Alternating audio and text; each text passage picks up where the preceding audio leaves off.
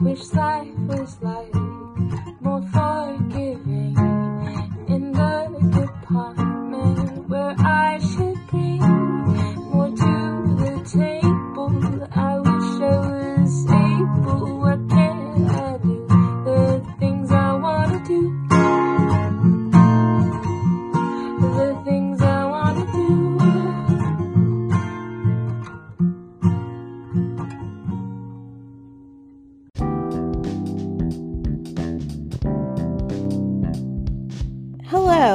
welcome to another episode of Stressed, Depressed, and Anxious with your host, Local Neighborhood Baby.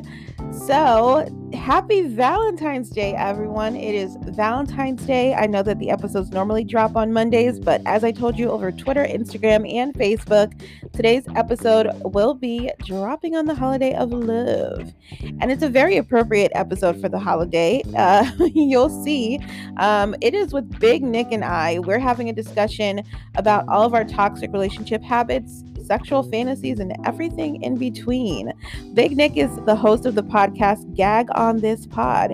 And if you haven't heard of them, please go check them out. It's one of my favorite podcasts. It always makes me laugh. It's side splittingly funny. And as we all know, laughter is the best medicine. So definitely give them a listen. They're on all of your favorite listening platforms.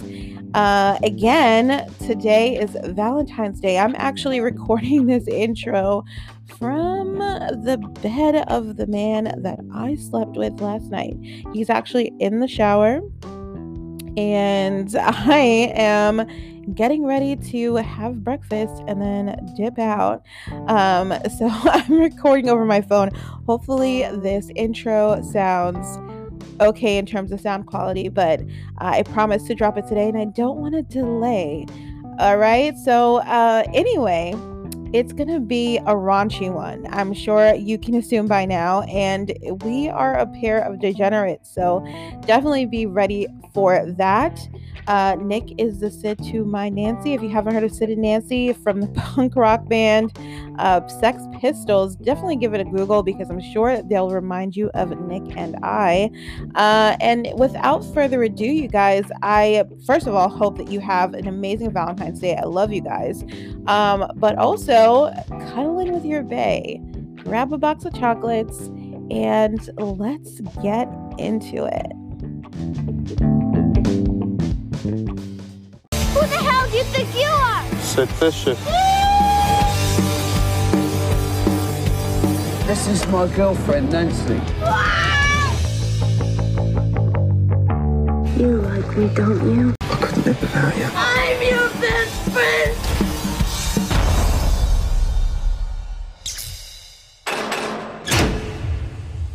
Hey, Nick, welcome. Big Nick is the Sid to my Nancy and the host of Gag on this pod, one of my favorite comedy podcasts. I definitely couldn't have picked a better Valen pod in the podcast community. Nick, how are you? I'm good. I'm good. Thank you for having me on. Uh, like we were talking about earlier, hopefully this audio is cleaner than the last episode and we can actually put this one out. I know. For those who do not know, Nick and I actually recorded an episode a while back, which was really good. I loved it. I loved recording it.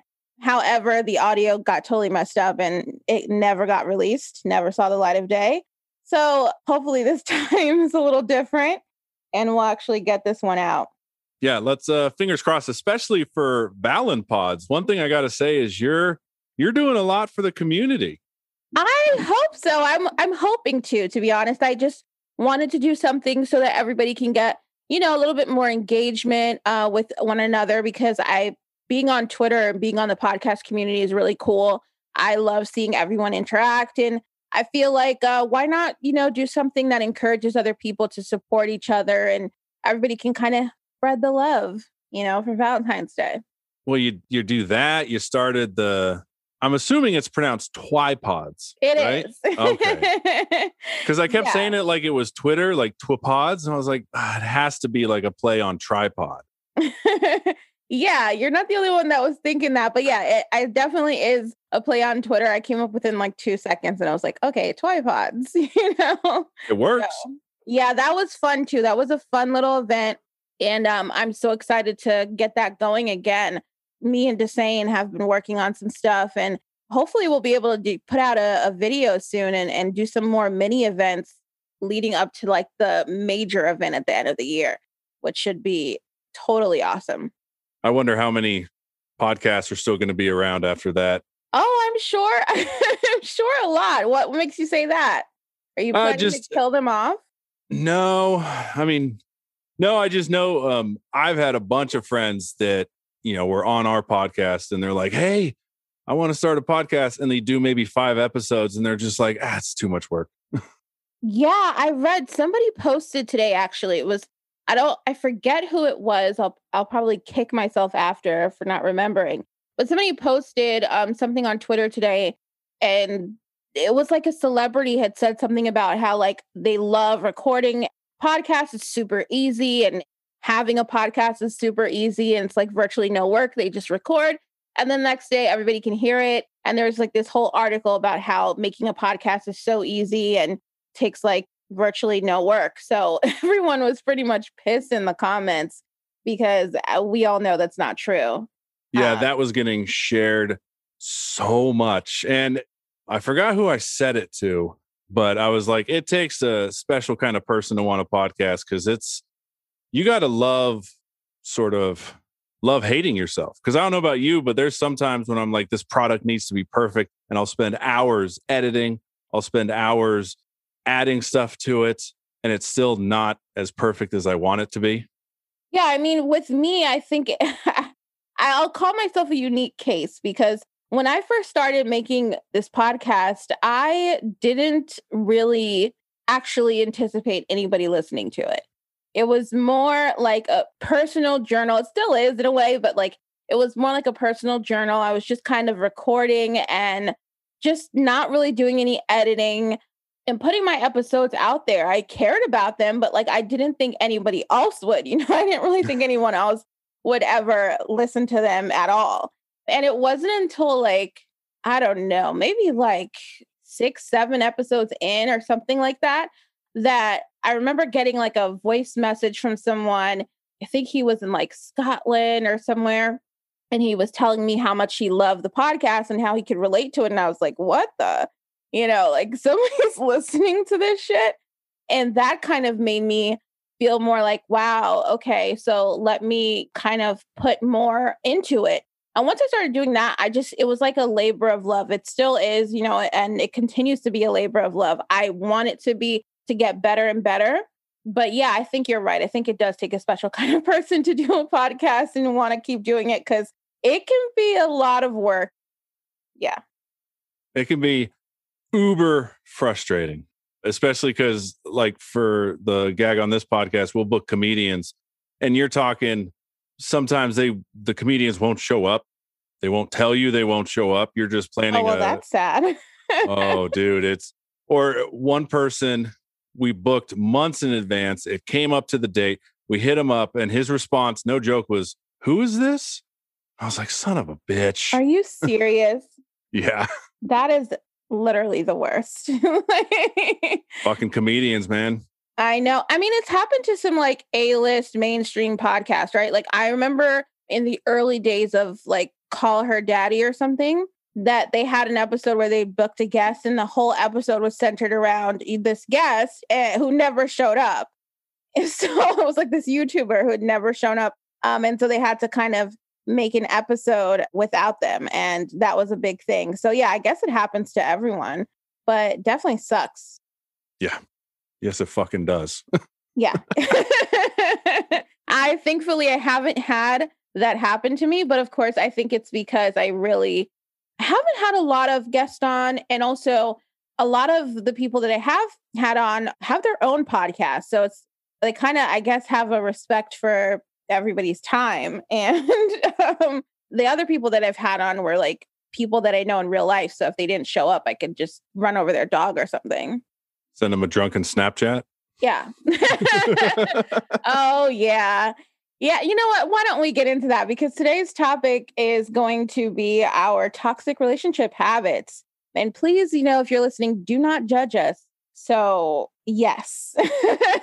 I did talk about that in a previous episode, actually, I think. I Snapchatted drunkenly my ex after going out for happy hour drinks with some of my coworkers.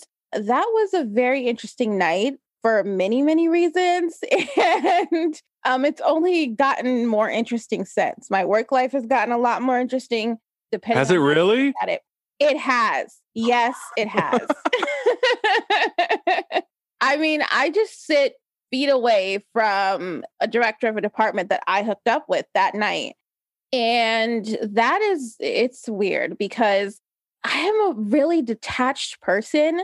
I'm more like the, especially when it comes to somebody who I've had a crush on, right? So, like, I'm weird about it. I like, I'll have a crush on someone and I enjoy, genuinely enjoy having crushes because it's just fun. I like to project my own fantasies onto like a person rather than actually learning about who that person really is because I feel like that just fucks the whole thing up. So so it's fun for me to have a crush because I'm like, "Oh yeah, they're great. They're perfect."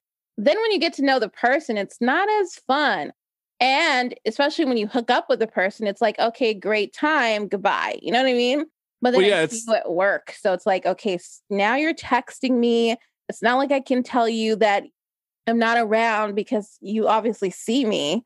so it's like weird. when I was younger, I was always sort of, I prefer, I was in lust more than like, if that makes sense. Like the mystery about the person. And like you said, project your own, what you think they are. And a lot of times you get to know them and you're like, this is a god awful human being. What did I ever see in you? Exactly. And more so for me, it's like, you're a really nice person. I'm not interested. like maybe if you were like god awful, it would be a little more appealing. You know, you'd have a little more flavor. It'd be a little bit more interesting. But when you're just like an amazing person, you have your life together, I totally ruin it. I mean, well, I guess there's an appeal in that. I guess If I There kind of- There's an appeal in a woman just wrecking your shit. yeah.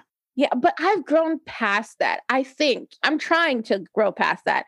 I feel like I did that in my earlier 20s and I did it a lot. And I'm trying not to be a person that actually legitimately ruins other people's lives. I kind of want to leave good people alone. So, yeah, he actually, it's so funny. I was on my way home and he actually called me and he said, Oh, I felt, I feel like we didn't talk as much today. And I was like, That's okay. I know that you're busy. It's totally fine. Like, and he's like, Well, are you coming tomorrow? We're going to go out and have drinks. And I'm like, Oh, shit. So I was like, Well, I'm off. I'll have to see. I don't know. We'll see tomorrow or something like that. So that was interesting. And I'm definitely, I don't know. I mean, the appeal of having drinks is appealing, especially in the times that we're in. But I really don't want to go because I don't want to keep going down that road. This guy sounds exactly like how I was. Like you, you just put too much effort into it, and I found that that, at least with the women I used to pick, I found that that sort of pushes them away a lot quicker. Like I remember one chick, she had a crush on me, and then we started talking, and I guess I was too clingy because she told her friend, she's like, "Yeah, I'm just not into it anymore." yeah. I mean, uh, women, especially immature women, I feel like are a lot like that. we just don't like a guy who actually shows that they're interested. We want a guy that's like not showing that he's interested or not putting in as much effort, which is totally backwards. But that's what you get when you go for a girl or a woman who's like really mature. Yeah, but there's there's even like there's you know your quote unquote normal whoever whatever that entails Mhm. there's normal girls out there that just want that bad boy like the one that's just like i don't give a fuck about you i'm gonna go out with my boys why don't you just shut up and stay home and they're like oh my god he's so hot i just love it I mean, uh, is that are they normal though? I guess maybe like yeah, maybe because like I guess you can get to a point, and I've always imagined this where you're like totally bored, right? I think you could get to a point where you're bored with someone, whether you've been in a relationship with them for like so many years or like you're married to them. You can get kind of bored. So maybe if they like start acting like a bad boy or jackass or whatever you like, I mean, maybe that's a little more appealing to have it be mixed up. I don't know. I mean I don't know. I I would say they're normal, but at the same time, you do time, hear I- about it a lot. Yeah, I'll say that. You do hear about that a lot. yeah, like they meet the perfect guy and they're just like, oh, he's he's good and all, and then they meet some guy that's fresh out of prison. He's got jail tats. He has like a tattoo on his neck, and they're like, oh my god, I want to have his babies. You know what it is? It's like it's like Cyndi Lauper said. Girls just want to have fun. That's what it is. You're a straight laced guy. And it's not that they they can't have any fun at all, but like it gets kind of stagnant after a mm-hmm. while, right? Like they're just their lives are not exciting. They're doing all the right things that you expect them to do. And it's really predictable. But with like a guy that just got out of jail or like something crazy or whatever, those people are not predictable and you're just having the time of your freaking life and you have so much to talk about and that's what we enjoy i think as you know a species it's just like something to talk about and something to kind of get your blood pumping versus just like okay i know what time you're going to come home and i know what you're going to say and what it's going to be like it's like i don't know well, the drama gets addicting. it is addicting and you're right. It's like the unexpected, like, oh my God, you know, the police can come in with a no knock word at any time. This is amazing. yeah I love this. and it does. It gets to the point where, like, you sort of feed off that drama and you're like, well, this is my life, I guess. Exactly. exactly. And I I always say, you know, I'm just one of those people that will always say like I don't like drama, but that's it's total bullshit. Like if you hear me say that, it's definitely bullshit. I love drama. I don't not the kind where it's it's not good for me, I guess. I don't know how to put it, but like like, not I- your current drama that you're going through. No, I enjoy that drama. I don't like like girls talking shit about you drama. Like I don't like that kind of stuff. But I like any kind of like relationship drama or just like I don't know, anything volatile and dramatic is like fun for me. And if I don't have anything going on, it's really like if there's no drama in my life at all, I start to question like what the fuck is life about? Like what's going on here? Like nothing is happening. And then I'll just like ruin my own life. So it's much better if I have it in like a relationship versus like me just like lighting the match to my own life and then like watching everything go up in flames. That's what I fucking love about you. You're like, yeah, when everything's going right in my life, I just sort of sit there and I'm just like, what am I doing with my life? Like- It's true. I don't know. And you know what? It's honestly, it's so true. I know it's like totally backwards and messed up, but I mean, that's just how my brain works. Because I think that, I don't know, I guess I, I'm not married, I don't have kids. So I feel like, you know, I'm totally like a free bird. I can do whatever the hell I want. So if there's nothing going on, it's like, why am I here? Like, what's the point of my existence? I need something to get my blood pumping. Like, give me some drama. And that's when you just pour gasoline on something and you're like, let's see what happens when I light this match. exactly. Exactly. I pour gasoline. I mean, I have, there's sometimes it ha- just happens, right? Like, I feel like the situation, the happy hour situation, we'll call it, just happened. You know, I didn't go in with the intention of like doing something like that. I just kind of went, we went for my coworker's birthday and I started off with like two margaritas, pretty standard. And then, like, as the night went on, I mean, he showed up and like he started buying everyone shots of tequila. And like I had, you know, shot after shot after shot. And then I just, just by that point, like I'm tipsy and like I was just laughing at everything. And like it was just so much fun. And so once I start to drink to that level, I just continue drinking and having a good time. And then I'm just like, yeah, you know what? I just need this night not to end. Like, I want the adventure to continue. And then he said, you know, like, let's go back to my place. And of course, I was like, fuck yeah, let's go. so, you know, one thing kind of just led to another. But sometimes it just, I don't know, drama just comes to me. It's not that I'm doing anything. Now well, I feel mean, like you were, now I feel like you're my therapist and I'm lying to you. I was about to say, I was like, well, I was about to get all therapy on you. We're like, well, you were drinking. So, yeah. I mean, that could have affected it. Yeah, but let's talk about you. Let's turn the tables here, Nick. What's what, what kind of shit do you get yourself into? I mean, Or I'll be honest. have because I know you're married now, but like Yeah, I was gonna say- stories from the past. I am that just sort of bland, come home at the same time kind of guy now. But yeah, back in the day, oh man, I dated, I remember I dated this one chick. We were we meaning my friends and pretty much everybody I know that knows about her call her tweaker bitch. I mean, just- tweaker Yeah. bitch. Oh I like man. So and what's great is this was like had to be the most toxic relationship I've ever been in. And I stayed with her for like three years. That's how it goes because it's fun. It's fun. Oh, it was, I mean, yeah. And what's funny is like I stayed with her. I found out she had a crush on somebody else and was possibly having sex, which I mean to me means you're you're fucking them. And I continued to stay with her after that. Like I was like, oh well, you know, this is what happens. Wait, are you my ex? it was i'm i guess i'm like i was like captain save-a-ho like i'm gonna fix her like i don't know if i was like yeah my dick is so good that she's gonna change for me and it's like nope nope didn't happen in fact it just got worse yeah, I mean, the, once it gets to the point of someone sleeping with someone else, I feel like that's where I think that's where that phrase comes from. It's like once a cheater, always a cheater. Because like once you figure out that you can kind of get away with it and the person's going to forgive you, you're like, oh, so you actually love me this much? I can just kind of sow my wild oats while I'm with you. And then it just gets totally toxic.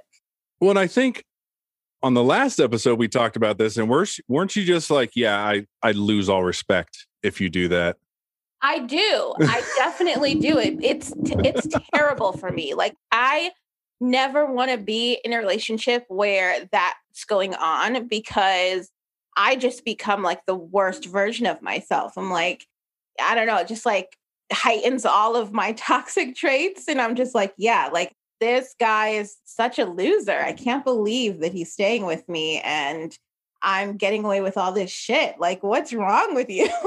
and it's just like, it's not good for me. So, yeah, I don't like it. I would definitely take advantage of the situation and then it would just be terrible until it was over. Yeah.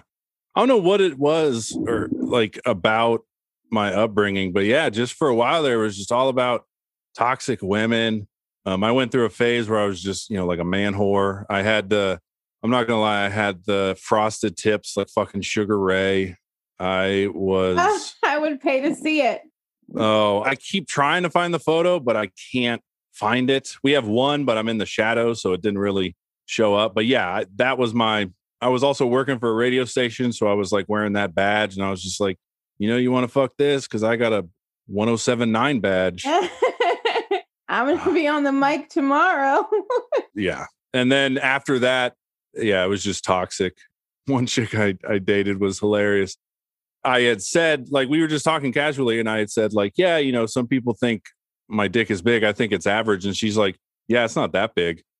And I was like, oh, Burn. okay. what? And then I ended up staying with her for like another six months. I think that actually worked though. I feel like any guy that I've told him, you know, that his dick wasn't as big as he thought it was and just kind of said anything remotely like that, the situation has just lasted a lot longer than expected. I don't know why. I think it's like an de- bruised ego. It kind of just takes them down a peg.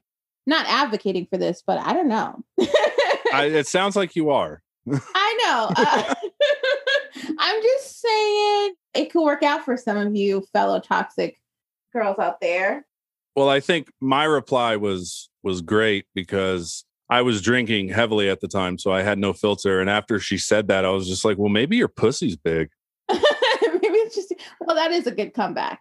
Well, because it's like, how do girls know? Like, how do you measure that? You can't like stick a balloon up there and be like, "Oh, I'm so many cubic centimeters." Jeez. This is true. This is actually true. I don't know. I've never, I don't understand why any guys actually get offended because I feel like if it's to the point where she's had sex with you, then it's again, it's a situation where it's like, well, what the fuck is wrong with you? Because you fucked up with me more than once now. So if you think my dick is small or average, then clearly your standards are fucking low. So, but it, it is I- funny. yeah, it's just a. I guess it's just a guy thing. Like you always got to talk about how you have the biggest dick, and but then you also have size queens. Like one of my co-hosts, Danny D. she we asked her like what she thought an average size dick was. And no joke, she's like, I don't know, seven, nine inches. And I'm just like, there's no, No. fucking way. Yeah. She believed the average size is seven to nine. I'm like, you are insane. No. I think it's somewhere it's at least like five or six inches. It is But- 5.1. Yeah, that makes sense to me. I mean, to be fair to her, I, maybe she just fucks guys with big dicks. I don't know. That's just that's just her experience. Because really, you can only really go by what you've experienced, and yeah, Which hey, more more fucking power to her if that's if she has that pull where she's just, you know, getting big dicks slung at her. Good for her. yeah. I've never had a situation where I actually slept with someone that I thought like they had a small dick.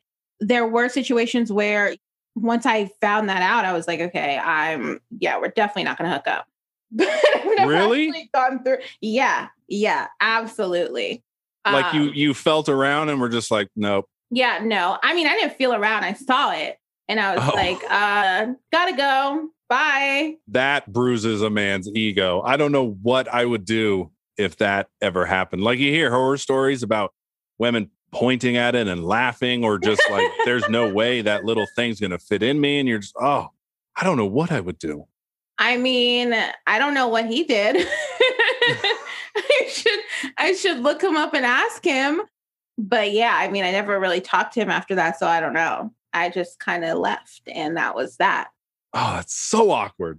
It is awkward, but it's just so much to it, you can't I feel like at that point and I know some women do it, but I feel like at that point like how can I have polite sex? Like I don't know. It just feels like way too much work to actually go through with it if I'm just like, okay, no, it's not going to be not going to be good. So, I just imagine you're like, look, I can fake it, but I can't fake it that much. yeah, yeah, no. I should have said that. I mean, what what are you gonna do? What are you gonna do? Are you gonna stay and like actually have a whole round of sex just so that he doesn't feel bad? I mean, no, no way.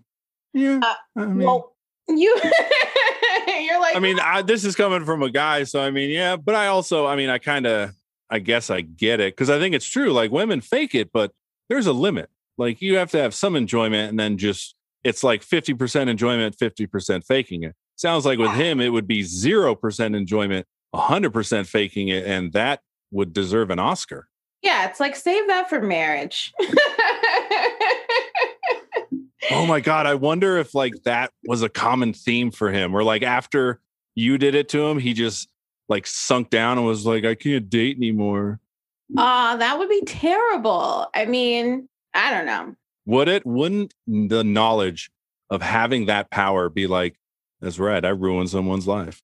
It would kind of feel a little good. I'm not going to lie. This is why we're doing the podcast, folks. We understand each other.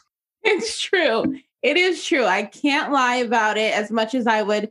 I feel like, you know, I'm just such a horrible human being. But yes, it would do something for my ego if I was like, wow, this guy literally went on to never have sex again. Like, imagine reading a book and that was like the ending. like, and he never had sex again.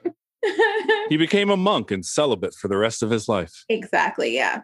Because, and he can't imagine he can't get it up because every single time he's like thinking about how that one time I just told him, like, yeah, no, I can't do it. Oh, like he just has performance anxiety the rest of his life. Yeah. All because of this one instance. He insists on having sex in the dark. Like, he won't whip it out just because he's scared of the reaction. That's, Oh, terrible. But at the same time, just imagining that is, oh, yeah, just it's, it's really good. what would you say is your worst toxic relationship habit? Um, I would say the like trying to fix them kind of thing. Oh, okay. So it wasn't just with Tweaker Chick. It was Yeah, it's with no. everybody. Yeah. Well, it was always the they're perfect except for kind of thing. Mm-hmm. And I would be like, but I'm going to make them perfect because I'm going to change that except for. Like if you knew how if you knew how good I was, you would change kind of thing. And that that inevitably never worked out. Why do you think that you're like this? I mean, if I had to guess, I would say maybe because there's like something inherently, at least I feel something is inherently broken in me. So it's like sort of like if I fix them, then therefore I'm I'm accomplished, I'm whole kind of thing, if that makes sense. Okay, yeah, that does make a lot of sense. Yeah. Yeah. Just like I'm I'm broken and this little piece that you're missing, this is exactly the piece that once I fill in, I'm gonna take it from you and then I'm gonna be 100%. you're just you're just trying to make them perfect so that you can make yourself perfect. exactly. Yeah, I get See, that. you you get it. Yeah. I mean, it just, I feel like that's really noble, though, in a way, right? Like the whole concept of, even if it's for selfish reasons, the whole concept of trying to fix someone is really noble.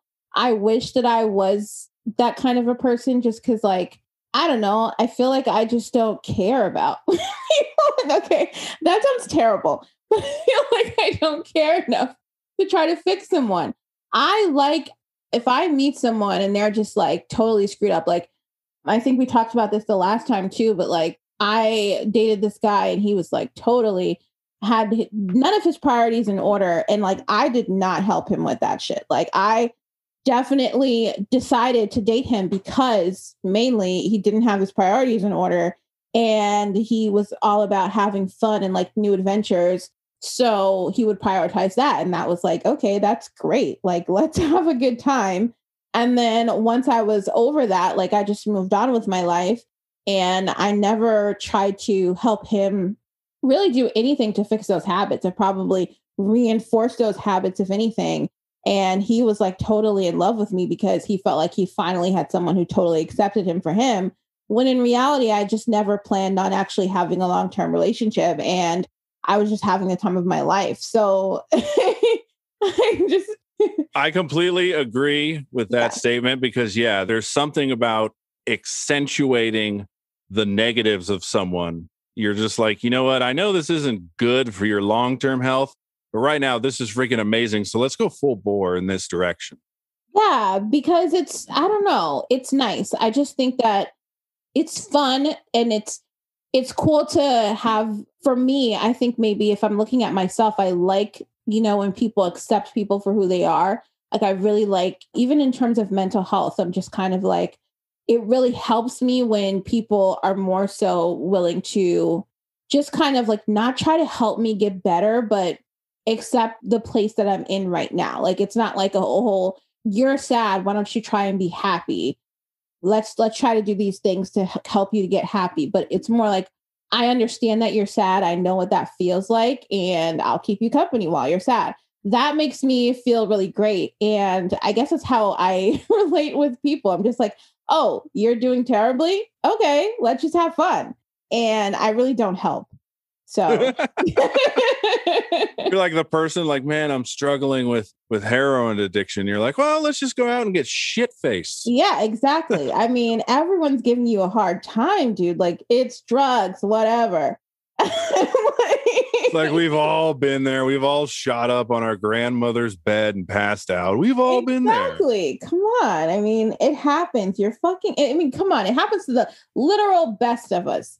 Like, Yeah. famous people have done it. Like, Yeah, the the fucking what is it? The is it the 27 club? yeah, it's it's a 27 Yeah. club. Yeah. Yeah, look how good it worked out for everyone in the 27 club. They're all still here with us.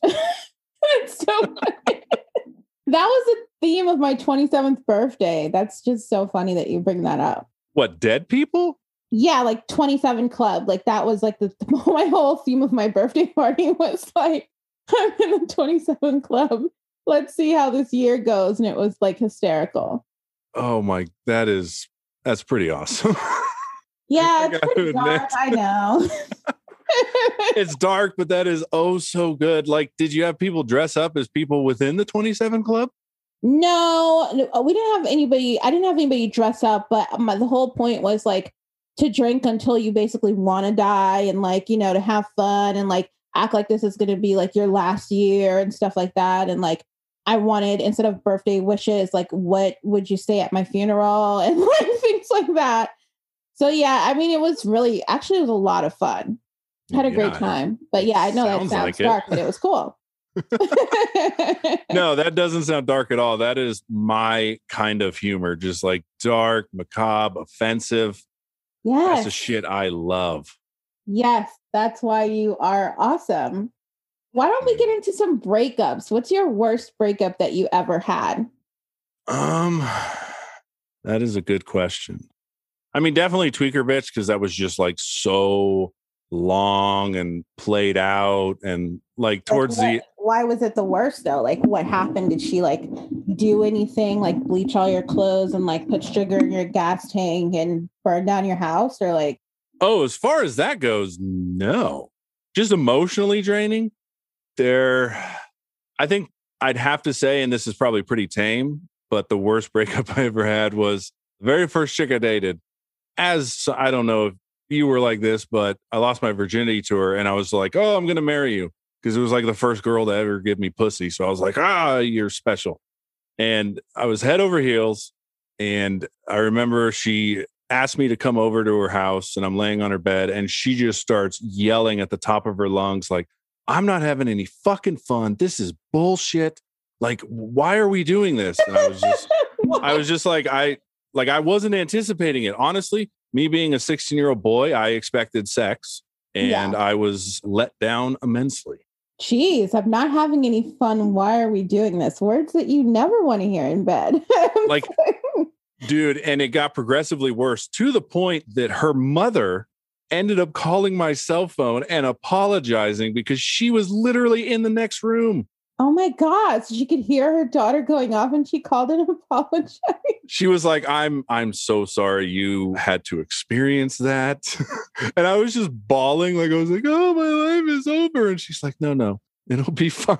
Aw, I love that her mom was comforting you. She must have been a character. Oh. Yeah, that was that was quite possibly the worst one.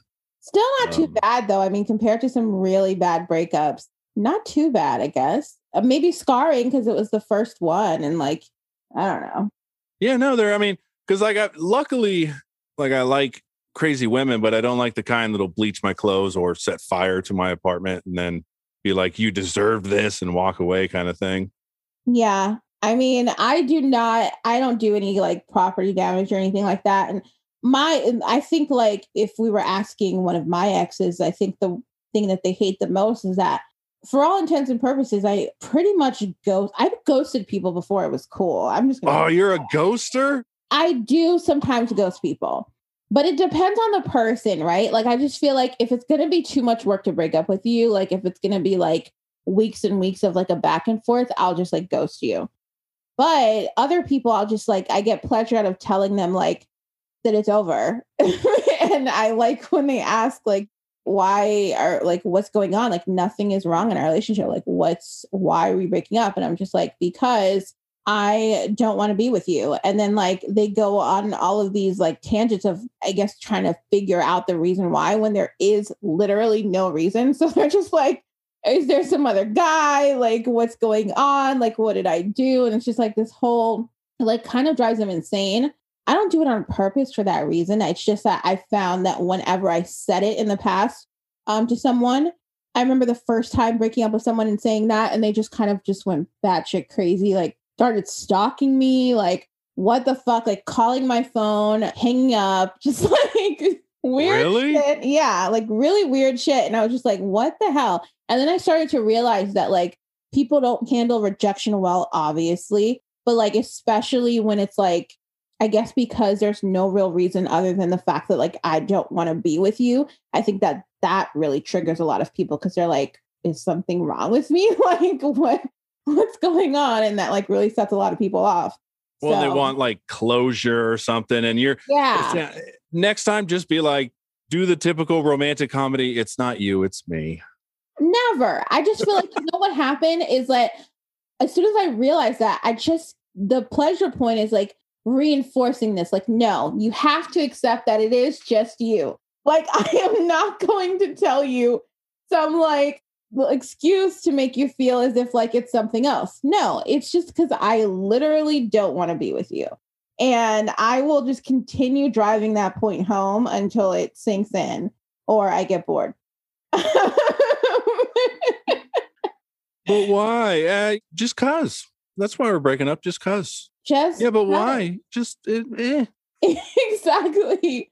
Like literally, it's it really is nothing. I mean, it's just because, yeah, literally, just because I just get bored and I get bored really easily. And once I figure someone out, you know, what I found is that once I totally figure someone out and it becomes predictable, and I just then I start to think about the future and I start to think about like, okay, well, now that I know you, would I actually want to spend like a long time with you? And then the answers has always been no. So I just break up with them. I'm so curious. What is your like perfect guy? Oh, good question. Um, perfect guy. Well, he would have to definitely be a lot of fun and always down to do something new. So somebody who's like not necessarily spontaneous, but willing to go uh, for along for new adventures or like come up with new things to do. And then somebody who has some form of financial stability, can take care of themselves, somebody who has a good relationship with their family, just so I can like look at that. I guess. Take notes. Take some notes. somebody who definitely is older, like maybe like four or five years older than me, because I feel like I always do better with that. Oh, Uh, you're into the older guys, huh? Yeah, you know, older guys are just like the best. Even if they're not the best, they're better than the younger guys.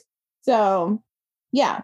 And then probably somebody who is more mature than me for sure, because there's only room for one baby in a relationship, and that's me. so you have to be more mature than me. And then beyond that, I don't really, I don't really fucking know. I guess that's all I can really come up with. Probably protective. I like protective guys. You know, I like a guy that'll just punch someone out for looking at me the wrong way. maybe, and maybe he has a motorcycle. I really like motorcycles. Jesus Christ, sounds like somebody from the fucking Sons of Anarchy. You know what? Yeah. yeah, exactly. That would work, honestly. I mean, it sounds like it's doable, but it also sounds like it's not too much, right? I don't ask for much. the thing is though, what's funny is you just just described your perfect man, and I can even see that guy boring you after a while. Why? What makes you say that? So you want somebody that's like up for new adventures and stuff. What if comes the day where he's like, I just I'm not feeling it because as you said, you like him older. So what if his age is showing and he's like, you know, let's just go to Denny's 4 p.m., get a moons over my hammy, and call it a day. Go to bed early. I mean, it's not. It's not that. See, that's the thing. I mean, it's just that I don't like a lot of routine, right? So, like, if you want to go to Denny's at 4 p.m. and call it a day, that's fine. As long as that's not every single day. That's the part that I don't really like. Is like when life gets so routine and you're not doing anything like out of the norm. Like, I don't even want to know what this guy does for a living. Basically, like, I want like I want the mystery to be alive. Like, come up with just some weird shit to tell me. You know. I don't know. Like, don't be totally honest with me and then reveal something out of nowhere. Like, just keep it spicy. So what does your new boyfriend do? I, I don't know, CIA agent, something. Something. I, I can't crack it. Like, I can't figure it out. Especially somebody like, definitely somebody who's a little mysterious for sure. Like, doesn't give me the answers to all the questions I ask. Not because he's like sleeping around, but because like he just isn't a very open person. And I also, it also, you know, as you're asking, like all of this, all of these requirements are building up. Also, somebody who's not very friendly towards other people. I love an unfriendly guy. I hate the guy that's like, he's everyone's friend. You know that guy. Like everybody is their friend. They walk into the room, everybody's like, hey, how are you? Like, can't wait to see you. You're awesome. And like people call him for advice and they rely on him and all that shit. Like, I don't like that. I think they're all fake. I don't whenever I meet a guy that's like that, I'm just like, I'm like, you go home and fucking cry your eyes out and whip little kids. Like, there's no way you are genuinely that happy and this friendly on a regular basis. Right. Like you're not this exactly. Exactly. And also just like I'm just a selfish person and like I don't want them to be splitting their time with like so many different people, you know, just because they're so nice. Like I'm to go do this favor for Maggie because, you know, she's just like a nice woman. No, fuck Maggie. I want to go out and do something fun. I like somebody who's like more unapproachable. And that's not to say like he doesn't have friends and stuff, but like it's not, it's like more of an exclusive club. You know what I mean? Like, not everybody can get to this guy. Like, I don't know. You want like a like a closed off kind of guy. Yeah, exactly. Like I got you. I'm picking up what you're putting down. Exactly. I mean, what's your perfect girl? What's your perfect woman? I mean, I know it's your wife, but like, give me some traits interrupting the episode for our reoccurring segment, The Worst, in which I tell you about the worst thing that's happened to me since the last episode. But before we get into that, just a couple of announcements. On the website, stressdepressedanxious.com, I've made a couple of aesthetic changes. So the color scheme is lighter and hopefully it's easier on the eyes. Uh, and in addition to that, and more excitingly than that, I've added a chat box feature to the website. So if you go onto the website on your desktop, it'll be on the sidebar. Just scroll down the sidebar and you'll see a chat box. If you're on your phone, you just scroll down towards the bottom and you'll see the chat box feature.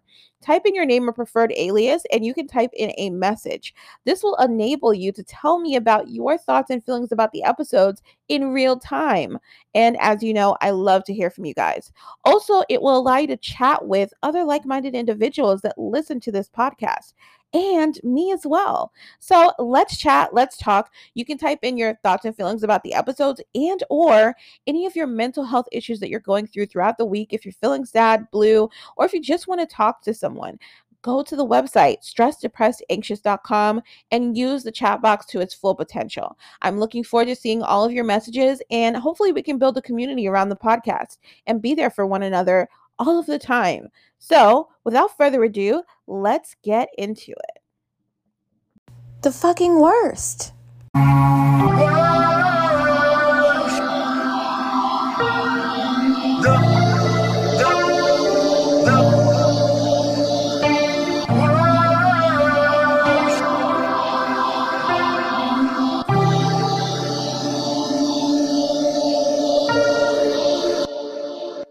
The worst thing that's happened since the last episode is that I lost a friend.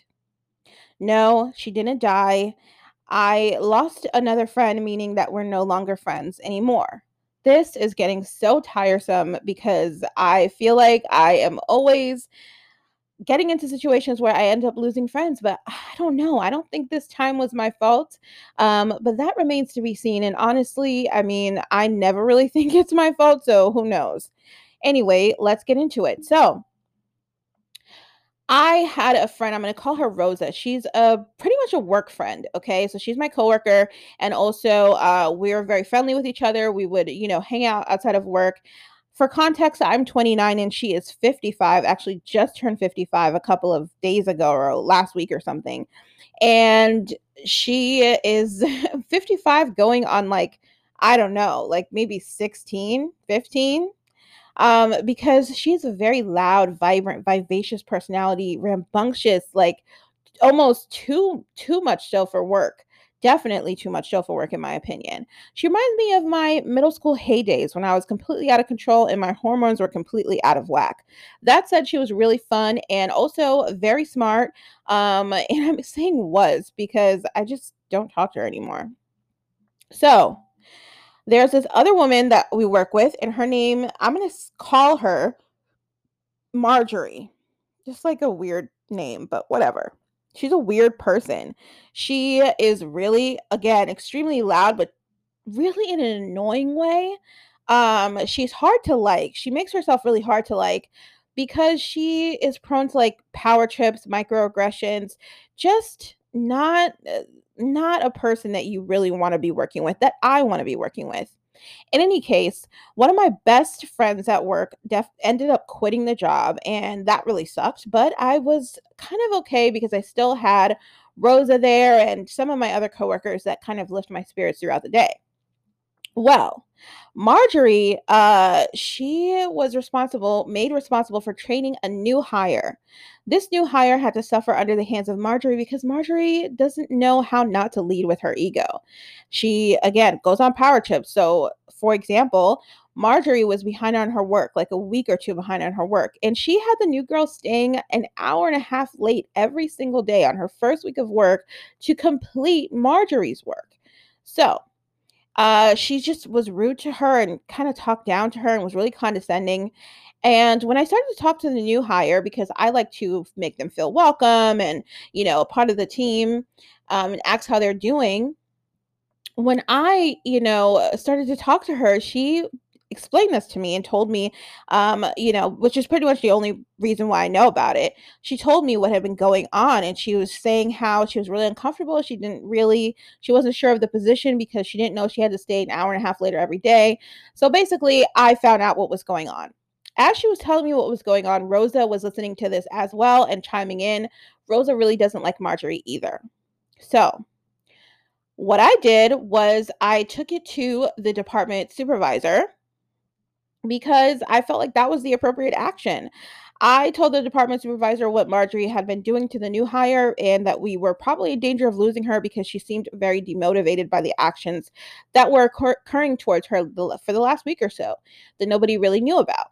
And I knew that the department supervisor would take the situation over and handle it. I wasn't about to approach Marjorie about it because once I approach someone about something like that, um, and I'm not their direct uh, boss or direct higher up, then I just feel like that's a invitation for drama, workplace drama that I don't even really need. I was really just doing this as a favor to the new hire because, like I said, I like for people to feel welcome at work. You shouldn't have to feel like you're getting hazed, right? So I told the department supervisor, like the little snitch ass bitch that I am. No, I'm not a snitch, but again, you get it. Anyway, the department uh, supervisor spoke to, you know, the new hire as she should, found out, you know, confirmation of the situation, what was going on. And then she then went ahead and spoke to Marjorie about her actions um, and told her that, you know, obviously that couldn't be done. And they had to talk about it and hash it out so that it wouldn't continue to happen. Fine. Okay. So Marjorie, or I'm sorry, the new hire was content with the resolution of the situation and even thanked me. Um, and she was talking to Rosa about it as well. Rosa, like I said, very loud, vivacious, rambunctious, over the top personality. And once you get her going, it's like a wind up doll that won't stop. So, when she was talking to Mar uh, to the new hire about the situation, she got really passionate. She strongly disliked uh, Marjorie. She has for quite a while. So this was just fuel to the fire. She was pissed about what had been going on. She even confronted Marjorie about it and told her, You shouldn't be doing that, and got in her face a little bit. Um, then after that, she headed to the break room with the new hire and was talking about the situation. Now, like I said, Rose is super, super loud, so everyone could hear her from like a mile away. She was cursing up a storm, talking about the situation, really passionate, really mad, really angry. So then the CEO happened to be sitting in the break room in his little corner. He's pretty quiet uh, when he's, you know, to himself. So, I mean, he's pretty quiet in general, unless he's yelling at somebody. Anyway, he's in the corner eating his lunch and he is overhearing all of Rosa's you know, expletives and the way she's talking, and she was talking shit about Marjorie. He didn't even know that she was talking shit about Marjorie. He thought she was talking shit about the department supervisor with the way that she was going off. So, and honestly, knowing Rosa, maybe she even was. anyway, she's talking to the new hire about all these things and she's cursing and she's passionate and she's loud and she's angry and everyone and their mother could hear her. And then when to add to add the cherry on top, um, you know, the whole situation, every day when she's leaving, she's as loud as humanly possible. Now, the CEO normally doesn't hear her because he's far away in his office, locked in his little, you know, evil lair. But that day, he happened to be standing next to the department supervisor's desk, and I was standing there as well because he wanted to pull me into a meeting. So as Rosa's leaving, she's like, bye. as loud as possible to everyone. And one of the things that the CEO hates and has said since I started the job was loud hellos and goodbyes. He feels like everyone works a different shift and you know, uh we're close to the sales floor. So they are on business calls all day long and in the middle of meetings. So loud hellos and good mornings and goodbyes really piss him off because people on the phone can hear the person, you know, that's that loud and it just is unprofessional. So he's always expressed hatred for that um in his own evil little way so I knew by her saying that and watching his face cringe and uh, roll his eyes in disgust that he was already probably going to write an email to the department supervisor about Rosa. Now, important side note, I had told Rosa several times as a friend. Every time we used to go out for lunch, me, her, and my best friend coworker who used to work there, um we every time she would talk to me i would and she was like on volume 20 i would tell her to lower her volume you know in a nice way like whoa just a little loud. You know what i mean? And she would lower her volume just a smidge. But also she would kind of roll her eyes because i guess she just felt like you know this is me right and especially in the office whenever she would come and talk to me about something that she was passionate about uh, I would always kind of like do that hand motion of like lower your volume. I don't like to be that bitch. You know what I mean? Like I'm a fun person, but like in the office on volume 20 talking about things that you shouldn't be talking about in the office like politics or your personal viewpoints on things and I mean just inappropriate things, funny things, don't get me wrong. But just stuff that like you shouldn't be talking about at work and then doing it on volume 20 i mean it just made me uncomfortable and it was unprofessional. So i would always like do that little hand motion of like you know a little quieter.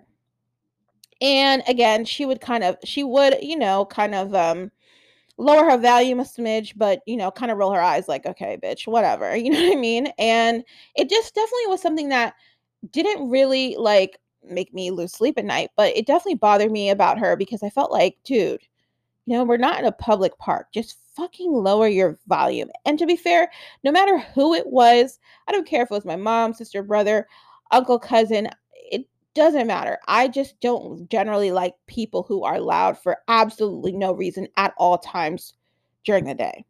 I'm just not that person. Sorry. My best coworker friend, uh, she would actually encourage that behavior in Rosa.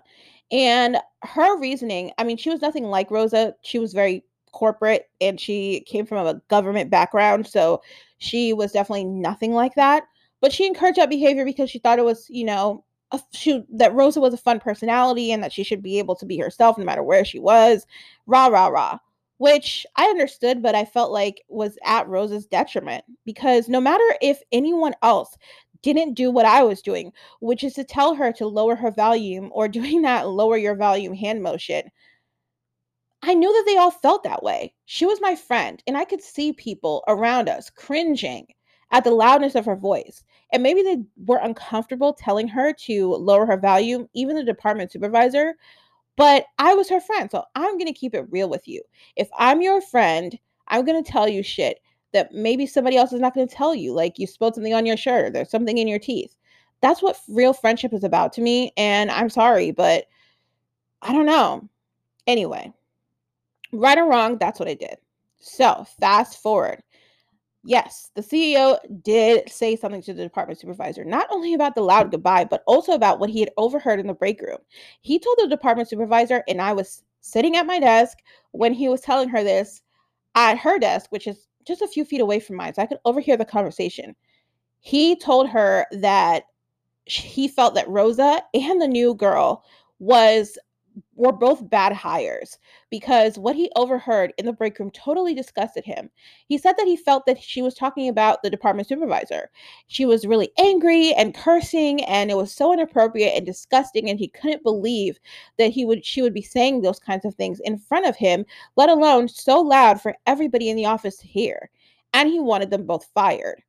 Well, the department supervisor actually came to her defense and explained that no, she didn't feel that Rosa was a bad hire. Rosa was very smart and always on top of her work. However, she knew that there was an underlying situation and she assumed that maybe Rosa was upset about what happened with another coworker. However, she agreed that it was inappropriate and that she would definitely be talking to Rosa about it to mitigate the situation and make sure that it never happened again.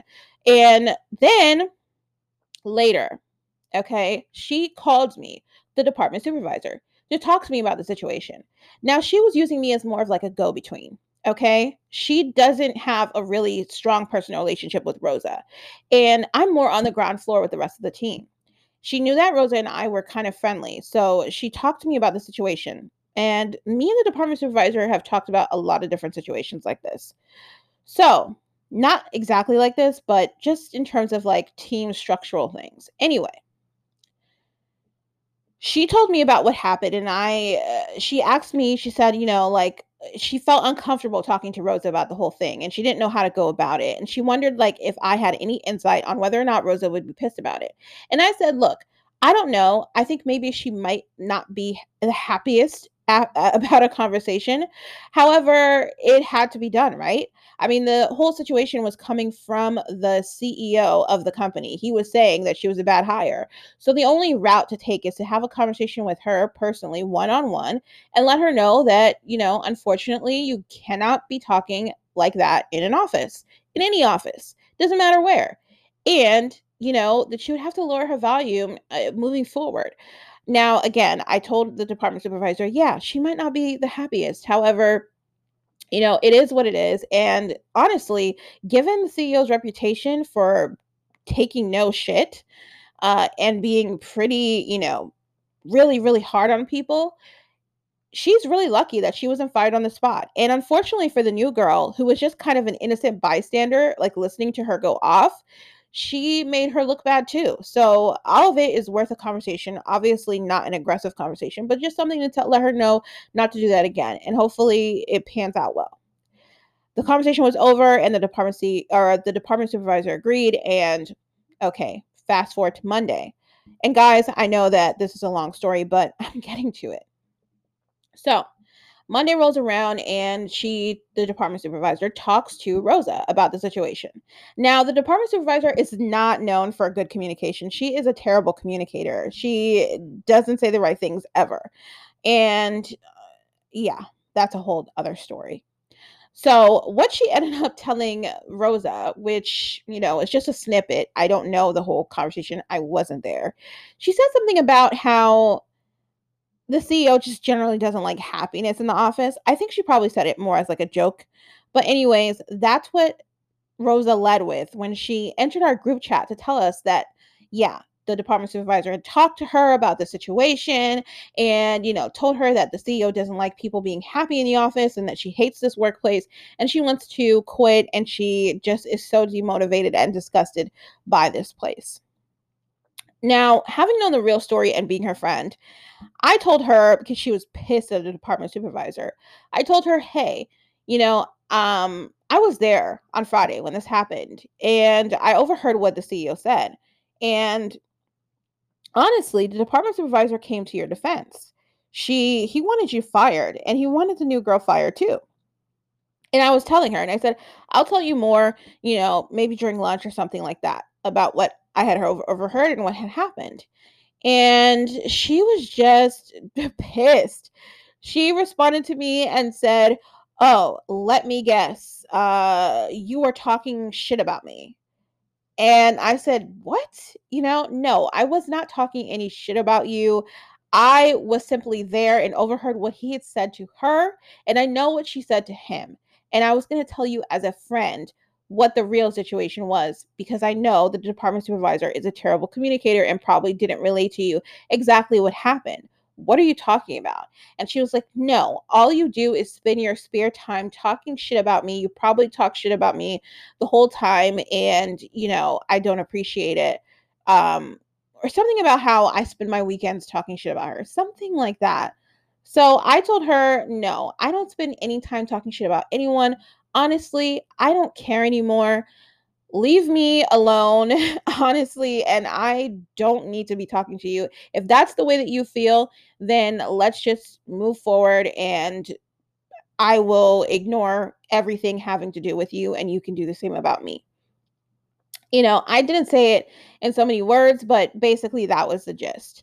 Um, and I said that in our group chat with me, her, and another close coworker of mine. And I felt like I was in high school or something. And she's 55. She's old enough to be my mother. So it was just completely bizarre. Anyways, I go to work and moving forward, I don't talk to her. I don't need anything from her. My department is kind of, or I guess my position is kind of almost standalone. And to be quite honest, she was relatively new herself. Everything that she needed help with, she would constantly come to me because, like I said, the department supervisor, not a good communicator. And because she can't help the way she communicates, she's not really the most reliable person to go to for help. So, point being, Rosa would constantly come to me for help, and I would always help her as a friend and go out of my way to help her. And I didn't need a thing from her. I don't have any interest in seeing her fail. I would never get any kind of pleasure from that. So the whole accusation bullshit was ridiculous to me. Anywho, I go about my day, don't talk to her, and that's perfectly fine with me. I'm just disappointed about the situation. I even told my old best friend coworker about it because again, we were all three friends.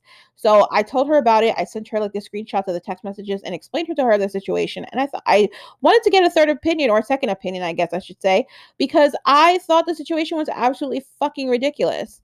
And she agreed the same. She felt that, you know, yeah, she's trying to be a kind of a peacemaker. She was like, yeah, well, maybe you should just talk to her in person. Maybe she was just pissed at the time. And I said, I have no desire to talk to her in person. I felt that that was not my responsibility because I came out of a place of friendship and help and loyalty and all that kind of shit. And she kind of turned on me immediately and said that I was talking shit about her and basically acted as if like I didn't have her best interest at heart. And so I felt that somebody saying some shit like that, you probably felt that way about me all along. So there's no reason for me to go out of my way to talk to her face to face. She didn't make any effort to talk to me. She never apologized or anything. So as far as I felt, I was done. Anyway, situation continues. It's fine. I move on with my life. Again, I don't need to interact with her on any level, so it's perfectly fine. Um, and all I felt was just a small lingering disappointment. And so she ended up coming to talk to me. No, not about the situation. No, not to apologize. No, nothing. She needed help and she came to my desk randomly one day in the middle of the week and asked me to help her with something. I looked at her like she was fucking crazy. I didn't understand why in the fuck she would feel that it was going to be okay to come and talk to me about anything regarding needing help when she did all of that talking and all that shit talking to, to me and I told her to leave me the fuck alone basically and you're going to come to me and ask me for help? I told her she was she was asking me like how did you do that? I want to learn how to do that. And I was like I don't know. And she asked me again and I said not sure and she finally left my desk, and I just couldn't fucking believe my ears. You know, if we weren't at work, I would have probably told her, What the fuck is wrong with you? Get away from me. You are a psychotic bitch. Like, why? What makes you think that I'm here to help you? At this point, I personally feel, and this is probably toxic, after she came to my desk and asked me for help and acted like nothing ever happened, I personally felt like, you know what? I am here to see you fail. I'm not going to personally participate in your sabotage, but I would per- get enjoyment at this point of seeing you fail because you know what? You're a horrible person. You don't talk to someone like that that used to be your friend or used to be friendly with you, had every interest in helping you, did everything to help you, and you turn on them like that, talk to them like that, and then expect for them to fucking help you willy nilly. Are you okay in the head? No, obviously not, especially at 55 doing all of that. So that was the worst situation that ever ha- that happened to me since the last time um, you know, I recorded an episode for you guys. It's crazy. I sorry that this is such a long story. Interrupting the episode maybe got you completely out of whack, but I don't know. I just feel that, you know, it was super immature of her to do what she did or say what she said, and completely wrong of her to come up to me afterwards and act like I'm here to help her as a friend or, or uh, just as a coworker and acting like nothing ever happened. Screw you. I don't need to help you with shit. Um, so that's the story of me losing another friend, yet another person that I was friendly with that I ended up falling out with or having a falling out with. This is something that happens a lot in my life. And I completely blame myself a lot of the times because I feel like overall there must be something wrong with me um, however, still, in the context of these situations, sometimes I feel, you know, that I didn't do anything wrong. If you think I was wrong, or if you think that there was something that I did that was off color, let me know. I really, truly do want to know. Go to the website, stressdepressedanxious.com, and comment in the chat box your thoughts and feelings about the situation because I really want more perspective on what I could have done, if anything, to not have situations like this happen. I love you all, and let's dive back into the episode. Until next time. I mean, first and foremost, has to be broken in some way, shape, or form. I don't care what it is daddy issues, mommy issues, broken um, leg, or like, yeah, no, not physically broken. Although, I mean, I'm not opposed to it. Don't, you know, send me hate tweets. I'm definitely not opposed to it. But no, just like something broken inside that they're trying to fix all the time, like that gives me a chub somebody that's funny because mm. like I like to be funny, so they definitely have to make me laugh. And I'm pretty much the exact opposite of you. Somebody that just can be a homebody and be cool with it. Okay. But first and foremost, they got to be broken. Like I don't. My friends More make fun anything. of me. yeah, you gotta like. There's got to be something wrong with you. Like I follow this chick on Instagram, Deja Morgan, okay. and she has daddy issues tattooed right above her vagina. And I'm like, that is the hottest goddamn thing I've ever seen in my life. Yeah. I've got it on my thigh. Do you really? I do really. Yeah. It's See, that would get my motor going. Just like daddy issues. I'm just like, mm, you are broken in the best of ways. Yeah, I mean, it's important. it's important to wear these things like a badge of honor. But it's nice to hear that like people that you like you exist that have a fetish for people who are a little more broken on the inside. Cuz yeah, I mean, we all need that. But again, I'm I'm not opposed to broken on the outside. Don't uh, don't send me shit. don't send him any hate tweets. He likes a little broken on the outside too. Yeah, I get enough hate tweets as it is. I don't do need more. Really? You can't. Yeah. Yeah, I do. I mean, you do say some off color shit, but like funny. It's funny. Oh, no. Uh, yeah. Nothing like, like, oh my God, that's so offensive. But like the worst one ever. Remember Cuties, the Netflix uh-huh. Cuties? Yeah. So I tweeted, I mean, granted, looking back, it was pretty aggressive, but I was just like, you know what? I'm not going to watch Cuties but you don't have to either. Why don't you exercise some goddamn free will in your life for once? And holy hell, my DMs blew up with people calling me a child rapist. They were like, I'm going to find you. People mm-hmm. tweeted back at me and quote tweeted me and were like, this is a horrible human being. He probably has sex with kids. And I'm just like, holy shit. like it blew the fuck up. And I, to the point where I was on my podcast talking about it, and I was like, guys, I think I'm one tweet away from getting doxxed. To like it got serious. that is crazy and funny. well, it's, it's, yeah. I mean, if I heard someone talking about it, it would be funny because it, but it was happening to me. So I was like, holy shit. Yeah. I mean, I've never experienced a, a tweet going viral for the wrong reasons or the right reasons, to be fair. But, but I can imagine how uh, scary and crazy that must feel, especially because people like to kind of send that information to someone's employer and like go on the hunt for all of their all their information just to ruin their lives. So yeah, I mean, especially if it's taken out of context or not the way you meant it, that would be horrifying. That movie is fucked up though. And honestly, my question too is like, for as mad as you can be about that movie, how do you really know how are you this angry about it if you didn't watch it? You know what I mean? Like you saw the movie. like, like you can't I couldn't be that angry at cuties to do all of that, like retweet someone and send them like death threats if I didn't actually watch the movie to know how horrible it was. So I feel like, um, yeah.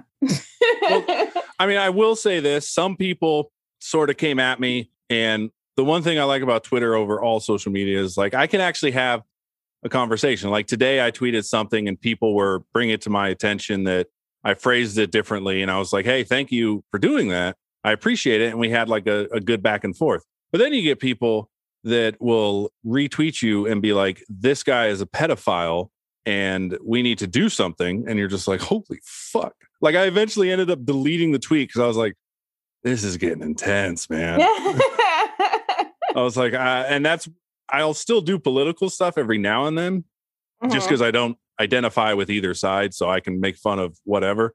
yeah. But yeah, I've stopped doing like serious tweets about stuff because it just ends up backfiring. So I'd rather just send a poop tweet about fanny packs. I mean, true. Yeah. I could see why it would be more appealing to kind of just make jokes. But I like people who say truly just tweet their opinions. You can tell that they're tweeting their opinions. And I don't know, I just kind of have a respect for it because I feel like that's what Twitter is for. It's just to tweet your opinion. You're just a guy or, you know, gal out there just tweeting whatever you feel.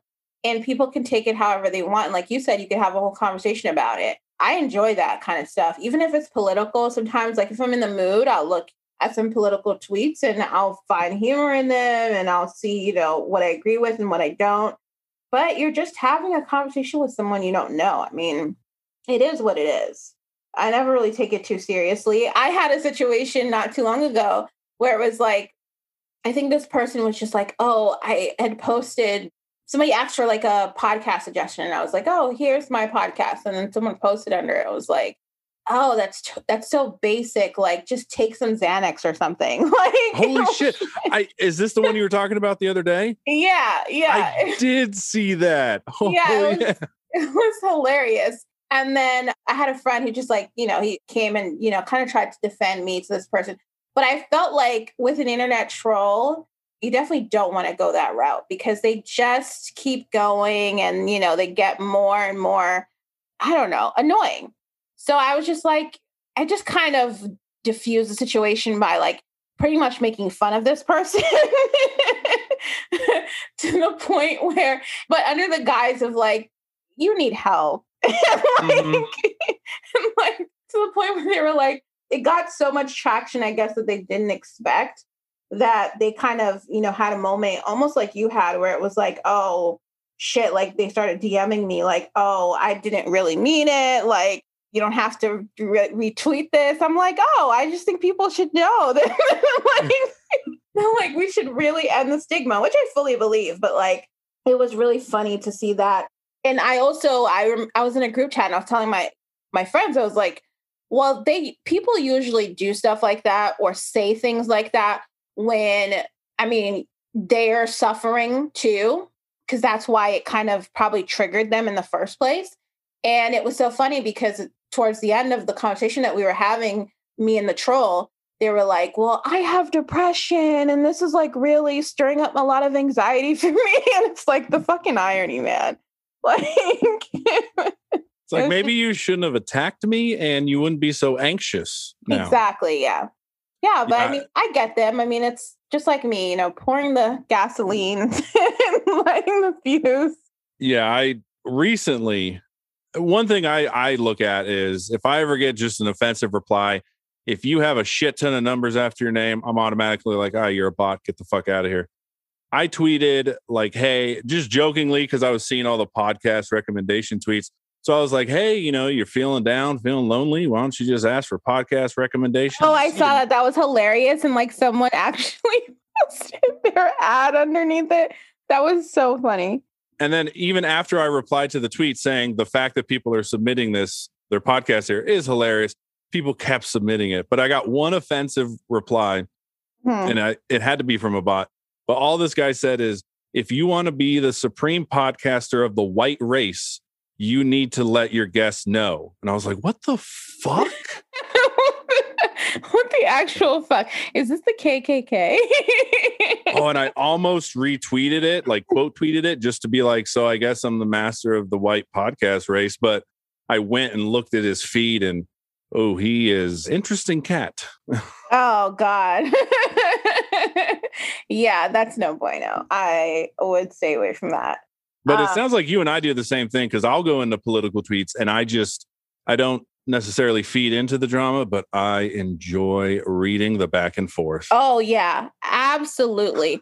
I love the memes. I love reading the back and forth. I think it's hilarious. And I just love how Twitter is able to capture those political moments and makes it more interesting because you can see in real time everybody's reaction.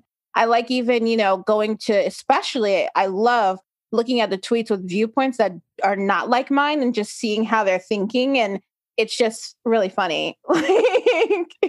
To kind of learn how you know they're reacting to the situation in real time. So yeah, and people are honest, more honest on Twitter about their politics, where they wouldn't be. Well, most of them wouldn't be that way in real life. So it's kind of a a nice way to look at people and see how the world is kind of reacting to things. Yeah, I actually feel safer on Twitter than I do on Facebook. I got lambasted on Facebook once. Oh, Facebook is the fucking worst. Like, if you want some drama, some serious drama, go to Facebook. I mean, it's crazy on there. I think what sucks about Facebook is like like I've come to know the the Pottern family and I I feel I can say like hey I know them like they're decent people because you know we tweet back and forth we talk to each other but on Facebook it's a different level because like I actually know the people attacking me it's like you're you're my uncle what the fuck are you doing here This is so true. This is literally so true. On Facebook, yeah, you do know your enemies and they can be your uncle or your friend or whatever. Like, it's absolutely bad shit. But that's why, you know, you gotta, I stay on Facebook mostly for my old friends. Like, I have a lot of old friends that I don't speak to and don't really fully care about, but like, there's something nostalgic about it. So, like, I'll just keep my Facebook up and like, you know, it's mostly a catalog of old friends from like high school and like people I'd never talked to anymore.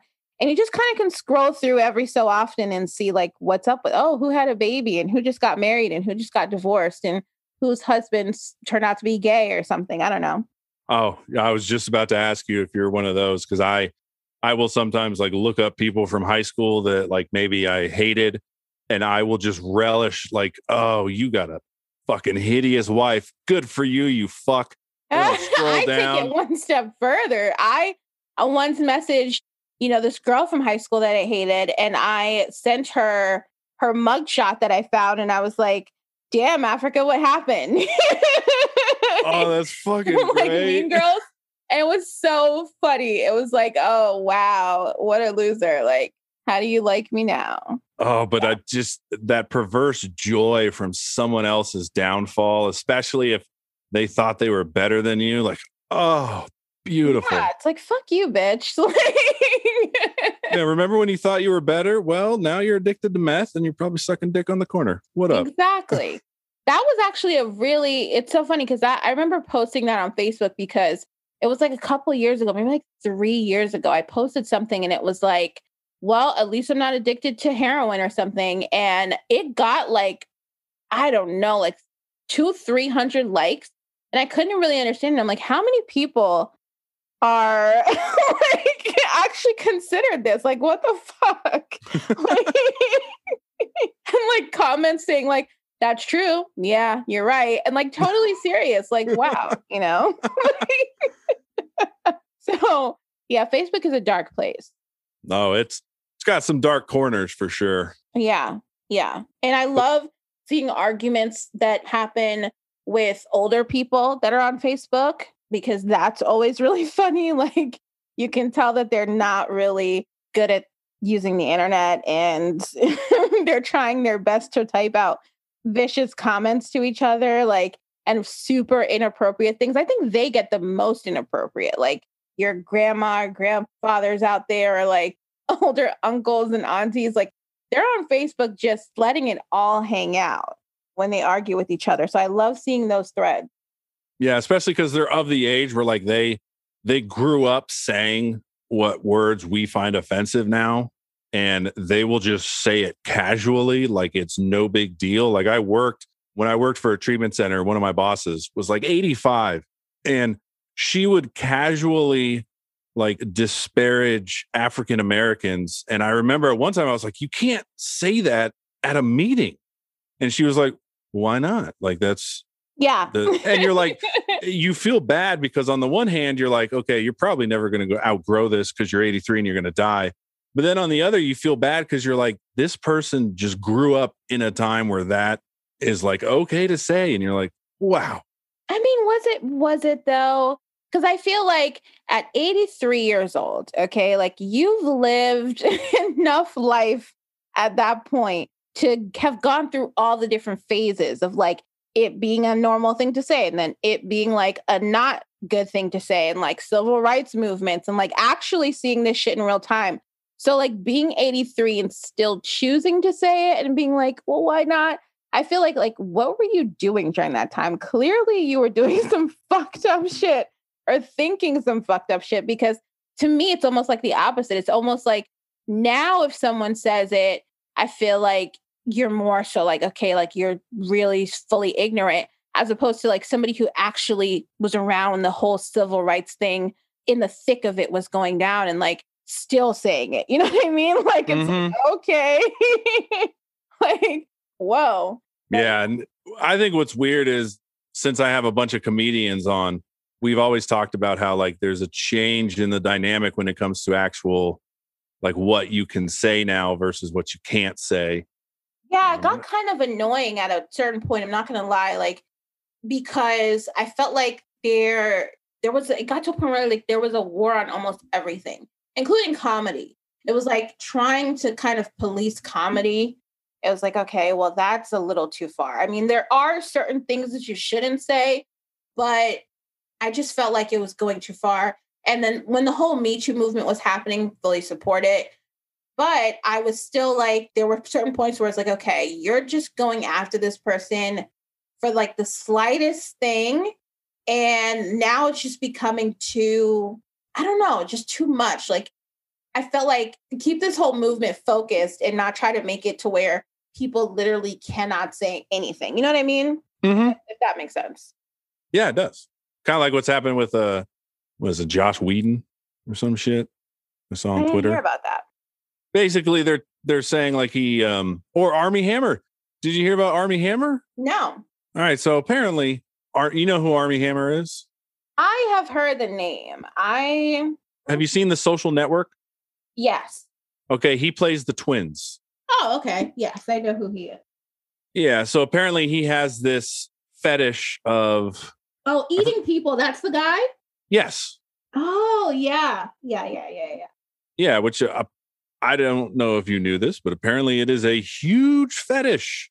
What do you mean? It's a huge fetish for him, or like in general? Like in general, like there are people that they don't engage in cannibalism. It's I forgot what it was, but basically the fetish is you talk about cannibalism and that gets you off because you're they're submissive, you're dominant kind of thing. Yeah, I feel like if you talk, like that's weird to me because like if you talk about it and like you're with someone who's like into that as well, like they they're letting you talk about it. I feel like at some point you're gonna eat them. You know what I mean? Because it's just I feel like at some point you're going to follow through with these texts. yeah, like you can't just keep getting off to just talking about it, knowing that they're like, yeah, I would love that. Like I would, I want you to eat me, and like you're so deep in the fantasy that you're like coming from it. Like at some point you're gonna eat them. I want to eat your asshole. Well, I mean, you could lick it. No, I mean the whole intestine. but like, I guess somebody posted some conversation they had, and they were two consenting people, but then it got to this point where people thought it wasn't two consenting people. And now he's being fired from a couple movies based on something that was proven to be not true.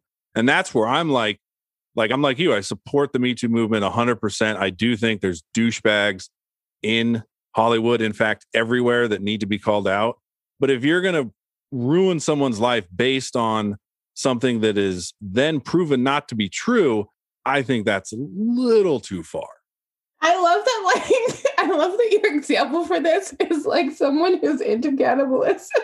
Hey man, don't kink shame. you know the thing is is i think that the people though like to be fair this is what i'm thinking and maybe i'm not correct but i think that the jobs or whatever movies that he's being fired from probably it's not because they think that what this person is alleging is true that like it wasn't consensual i think maybe it's just like okay i think maybe what if you eat me after work? Like i think it's more fear based actually like worrying about whether or not you know just knowing just working with a guy that you know has these fantasies i feel like would be uncomfortable for a lot of people. So it was more like i think it's more like an excuse of like okay well let's just fire him. Like this is pg-13 romantic comedy? I don't know how romantic it's going to be now true. And you know what? That's another point too to be fair. Like because this news has come out now if he did stay on the movie just watching it all you're going to be thinking like you're not i wouldn't believe him as an actor now. I would just be thinking i wonder if he like wants to eat her. Like i wonder if that's like what he's thinking about you know during this scene. It would like totally distract me so maybe they just want an actor that like doesn't have this whole thing around them i don't know what if he played Hannibal Lecter? I mean, well, come on, that that's right up his alley. No, that would work. like if I was directing Hannibal, I would 100% cast him because you would totally freak everyone the fuck out. Like it would be so believable because even like the people on set would be afraid of him, right? Because they like, they would know that the shit that he's saying is like he means it. You know what I mean? Like that would be really, really good. Walks out, he's you see him, he's eating someone, he walks by with a boner. You're like, oh, Keep it in your pants, Armie. Gee. Yeah. Yeah, yeah. Armie, we don't want to see your hammer. exactly. Yeah, that is weird. I'm not gonna lie. I mean, I don't want to kink shame, but that's weird. Fuck it. Kink shame. Somebody got mad at me because we were talking about two girls, one cup. And I was just like, have you seen? Yes. I, yeah, yeah. I have okay. seen Two Girls, One Cup. It's a classic. If you haven't seen that, just give it a Google. Yeah, give it a Google. It uh, cinematography is beautiful. The mm-hmm. the composition on it, the music, yep. it's just top notch. Five but star reviews. Oh yeah, five stars, five skulls, five pukey faces. It is great. But like I was talking about how gross that is, and you know the extremes they go to. And somebody got mad at me and was like, "Don't kink shame." I'm like, I, uh, I'm sorry. At There's a line. You should be ashamed. you want? I'm not kink shaming. You should just be ashamed. Like you want to know what's even grosser about that is the company that made it is only pay to order. So somebody actually ordered that video to be made. Yeah, that really is fucked up. We're focusing on the wrong people here. We're talking about Armie when who, whatever this guy is, whoever he is, like we need to find, or it could be a girl. We need to find this person, like that's ordering two girls one cup to be made. That is, I mean, but then again, you know, if you really want to dive deep, remember that movie Human Centipede? Now that's gross. Oh, yeah. That's gross. and that, I mean, people really like actors and actresses really signed up to, uh, to do that movie. Like the fact that they did, I just can't believe it. And I was watching a documentary on it and they said that like so many people walked out of like the casting room or whatever, like literally sick to their stomach would not take the role. So that's like, if you haven't seen that, now that's a movie to watch. I recommend it for any first date if you're going to enjoy your Valentine's Day weekend then definitely watch that movie, Human Centipede, because it'll uh, get you going. Yeah, and then you know you can play the game of which part of the centipede would you be together. Yeah. I've always wanted to do that, to be honest with you. Ever since I've seen the movie, I've always wanted to like have a movie date and like find some like be with someone who had never seen the movie and doesn't know anything about it and then turn that on and see what happens. Like that has always been like a fantasy of mine. Just ruin someone's evening so completely. Yeah, but what would you do if you were on a first date with someone? You showed them Human Centipede, and then afterwards they were still like, So we gonna have sex? Like what's going on? I that yeah, I'd probably be dating Armie, and in that, in instance, I, I uh, it's a good time to go. Yeah, like I'd, I'd rather you eat me. Yeah. yeah. Um, Actually, honestly, that would be that would honestly be better than what happened in Human Centipede. Yeah, Well, it's good. It's good to know you have standards at least. exactly. Armie tops Human Centipede. Yeah, for sure. Speaking of, what's your most toxic sexual fantasy? I don't really have any. Ah, okay. So you're not going to tell us. No, I just. I mean, I really don't. Okay.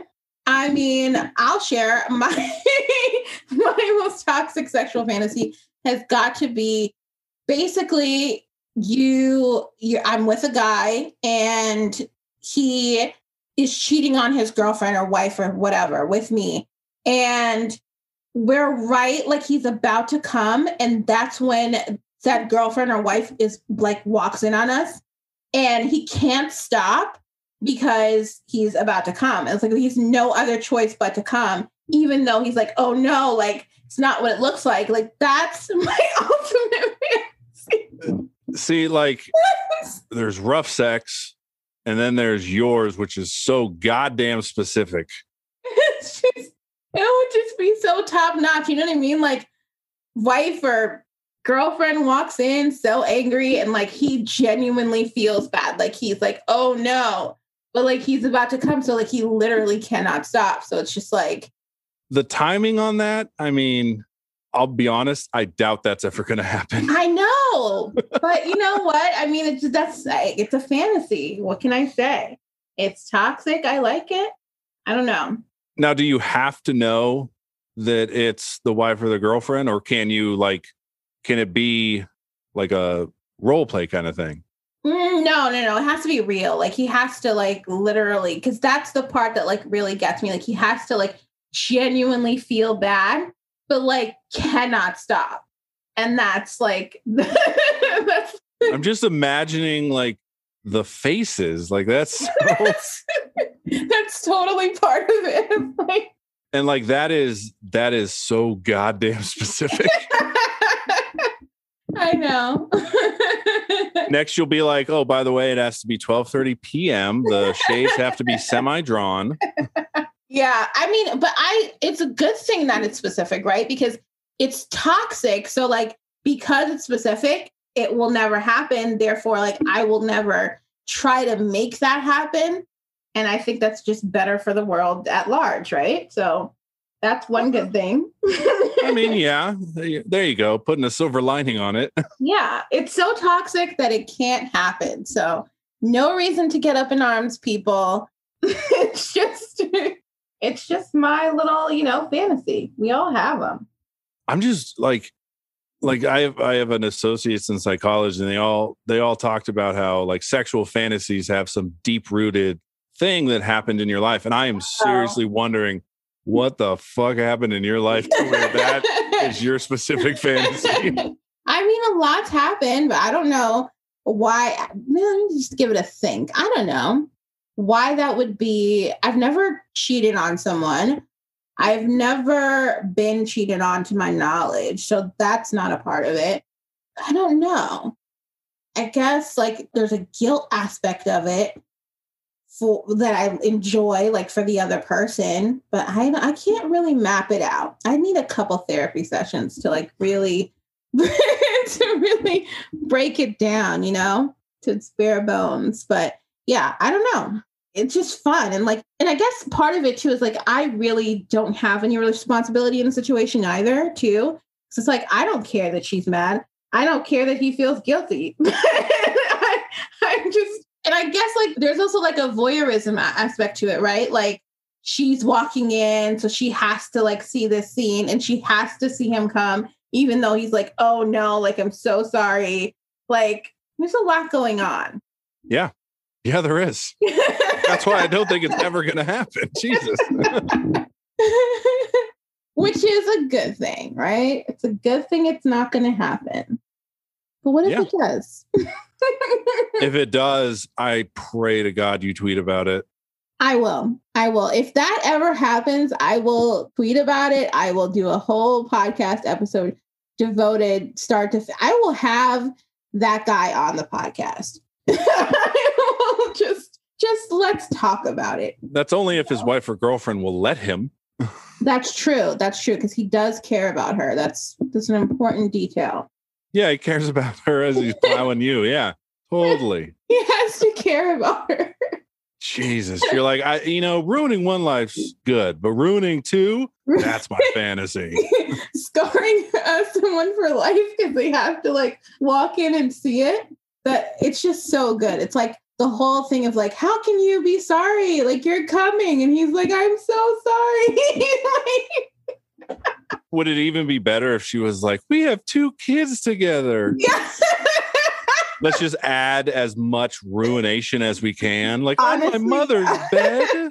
I never thought of that. You know what? Yeah. Absolutely. Yes. I can't believe you don't have a toxic man. No, I'm vanilla. I don't buy it. I don't buy it. Like I said, uh, I'm a I'm sort of a boring guy with just a sense of humor. That's that's pretty much it. I mean, you know, because you had a colorful life. I mean, you've had you've dealt with a last conversation we had. I feel like you've dealt with a lot in your life, and you've dealt with a lot of interesting people, like Tweaker Bitch or any number of women. So yeah, I think you- you're a really interesting person. Definitely not totally vanilla. I've met some vanilla people, and that's not you. Oh well, yeah. I mean, I can definitely share the stories of when I was running and gunning. I the best part of sharing stories like that is when people don't find the humor in it. Like when you're like when you're like, there was this one time I was driving from Santa Rosa to Sacramento and I was so high on crank that I kept thinking every car was a cop. I'd pull off, I'd come back on the freeway. It took me four hours to get home and I'm dying laughing. And people are like, I don't see the humor in. Yeah, and you're "Ah, I like, oh, there was, yeah, you know, I was on the highway and, uh, you know, there was a speed bump. In fact, there were several. And Yeah. like, wait a minute.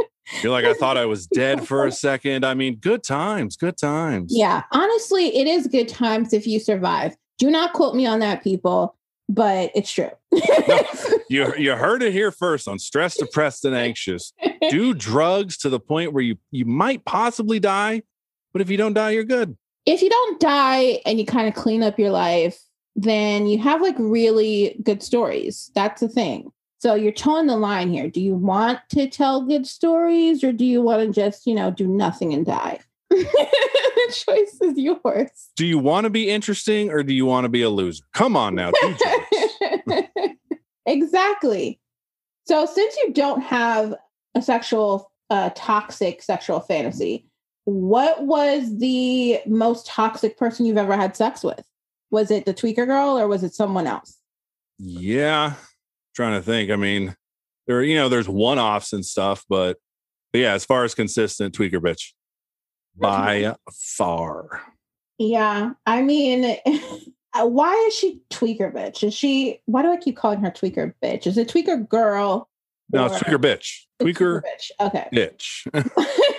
we can call her tweaker cunt. I mean, I'm it's just tweaker bitch has been the moniker. But no, like we got together and like we both just started doing a grip load of methamphetamine.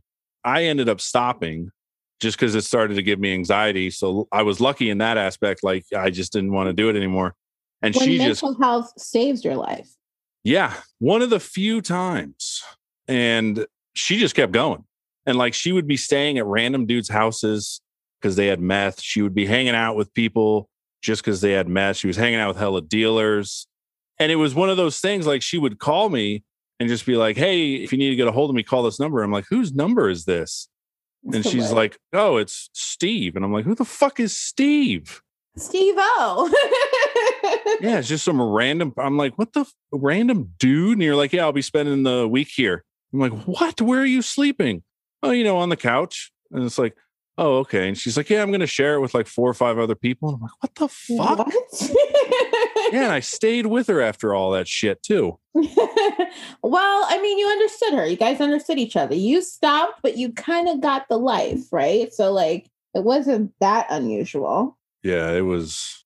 Those were interesting times. I mean, just it's one of those things that when you look back on, you're just like, how the fuck did I get into that? Yeah, yeah. There's a lot of instances like that. I mean, I don't know. I've met a lot of people who have not a lot of people, to be fair, but I've met a good amount of people that had those troubles in their life where they did things like meth, heroin, coke, whatever. I've even given them money to buy it. I mean, because I'm a good friend. I'll contribute to your downfall. yeah. But, yeah, the point is that I never really helped them. If anything, I remember this one guy that I dated for like a little bit, and he just because he gave really good head, but he he did a lot of coke, and he would just always. It's kind of the same situation where he would always just be MIA doing crazy shit. And he talked about wanting to quit because his ex-girlfriend died of like, I don't know, she just died suddenly and he was like so in love with her or something or whatever. That's what he said. It was like this really sad story that he, he told me about how she died and like how he really doesn't want that to be his ending as well and how he had a daughter, daughter who I never met. And yeah, he just kept talking about wanting to quit but like I definitely did not help with that. Like anytime he was like, "Oh yeah, I really want to quit," I'm like, "Why are you always beating yourself up? Like either quit or don't quit, but like pick a lane." You know what I mean? Like you can't just be doing it and then be like, "I want to quit." Who cares? Just fucking do it or don't do it.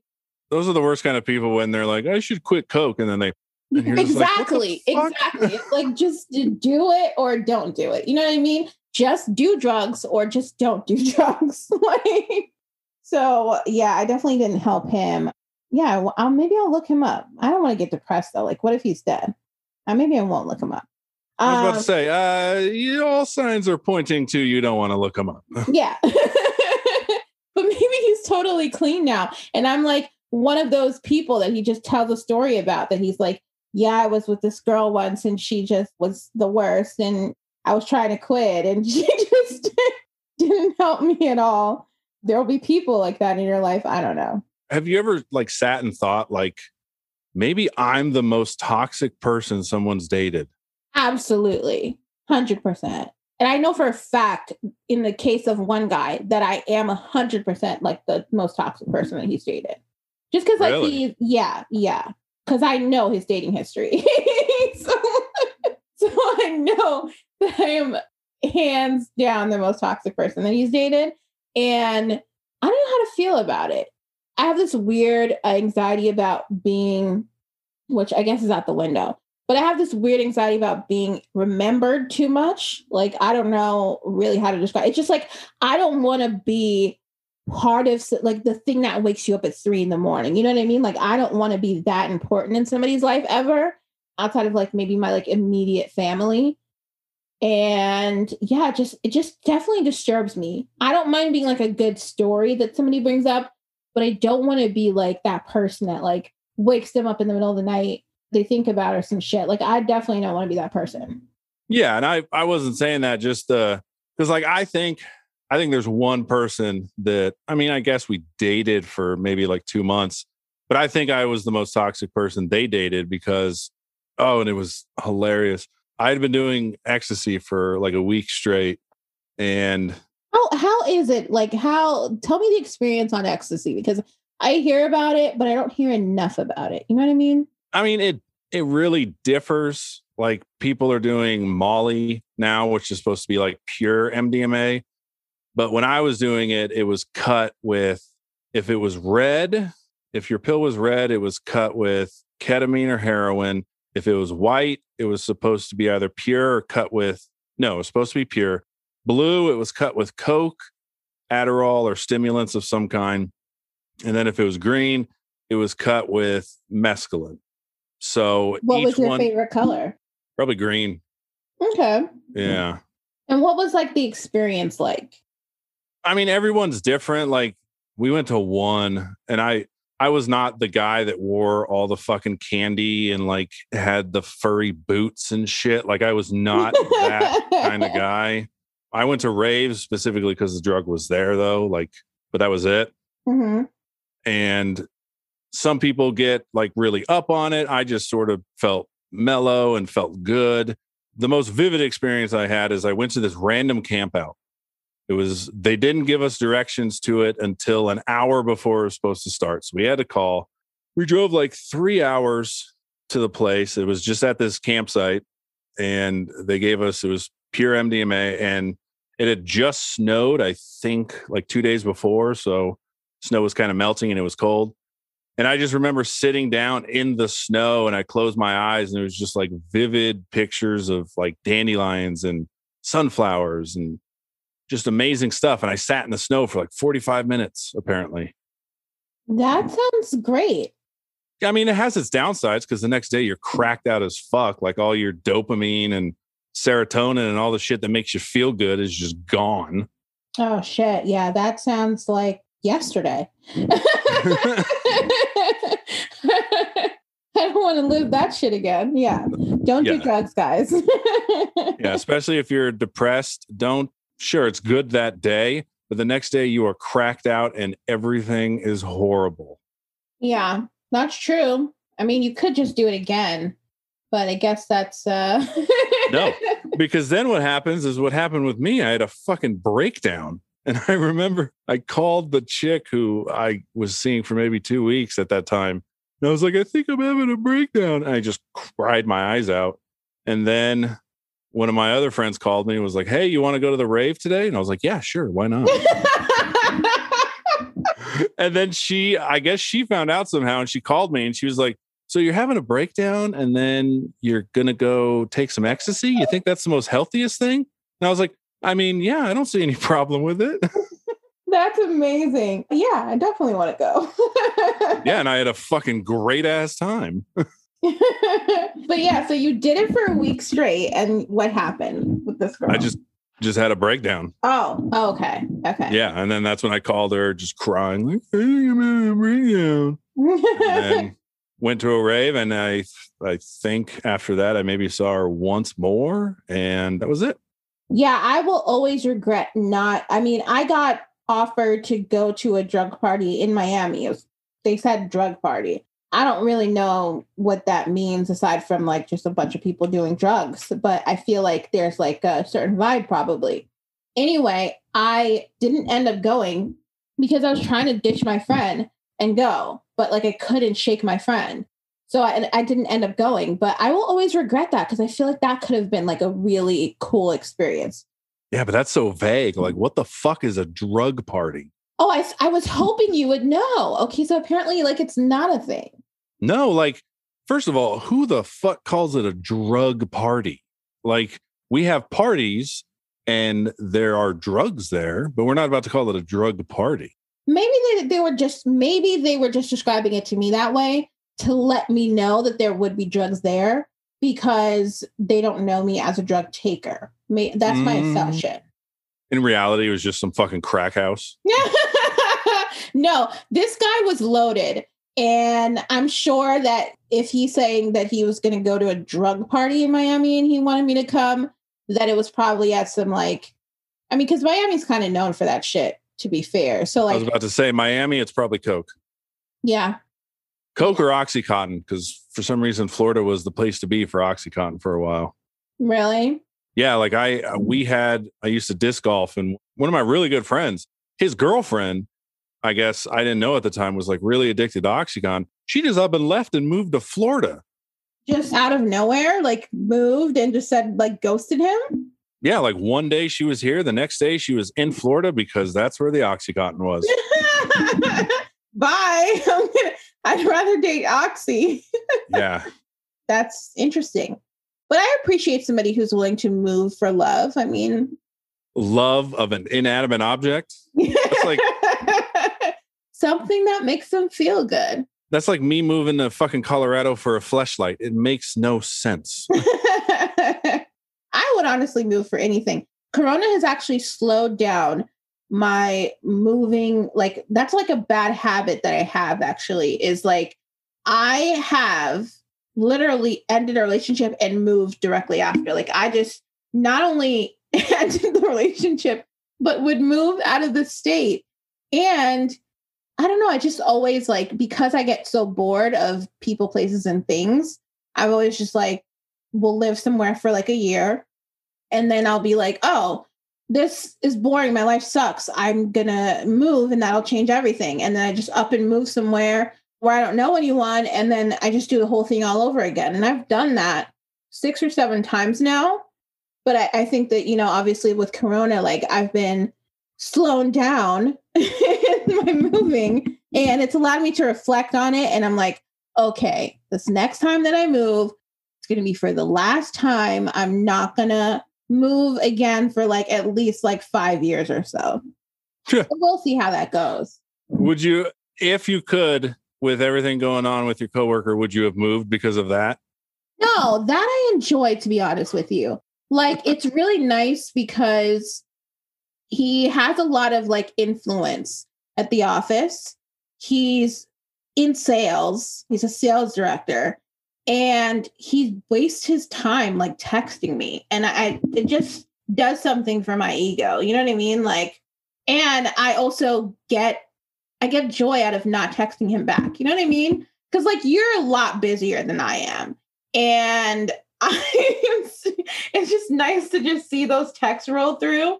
And like, I don't know, I'm genuinely curious about like what his intentions actually are. Like, cause like if you just want to hook up again, like that's fine. But like, why are you trying to have a conversation with me?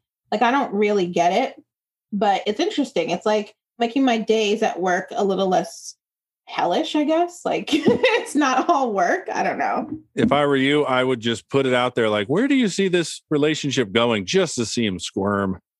I don't know because he's such a nice. He seems like such a nice guy, and like I don't even want to open that up. You know what I mean? Because like, what if he's like, "Well, I really like you, and like I want to get to know you, and all that shit." Like, I don't want to open that shit up. I just kind of want to like maybe hook up with him again if I had it my way, and then like leave before he wakes up, and then like not really talk to him the next day. You know what I mean? Yeah, see, you you did something that people tell you not to. Dipped your pen in company ink.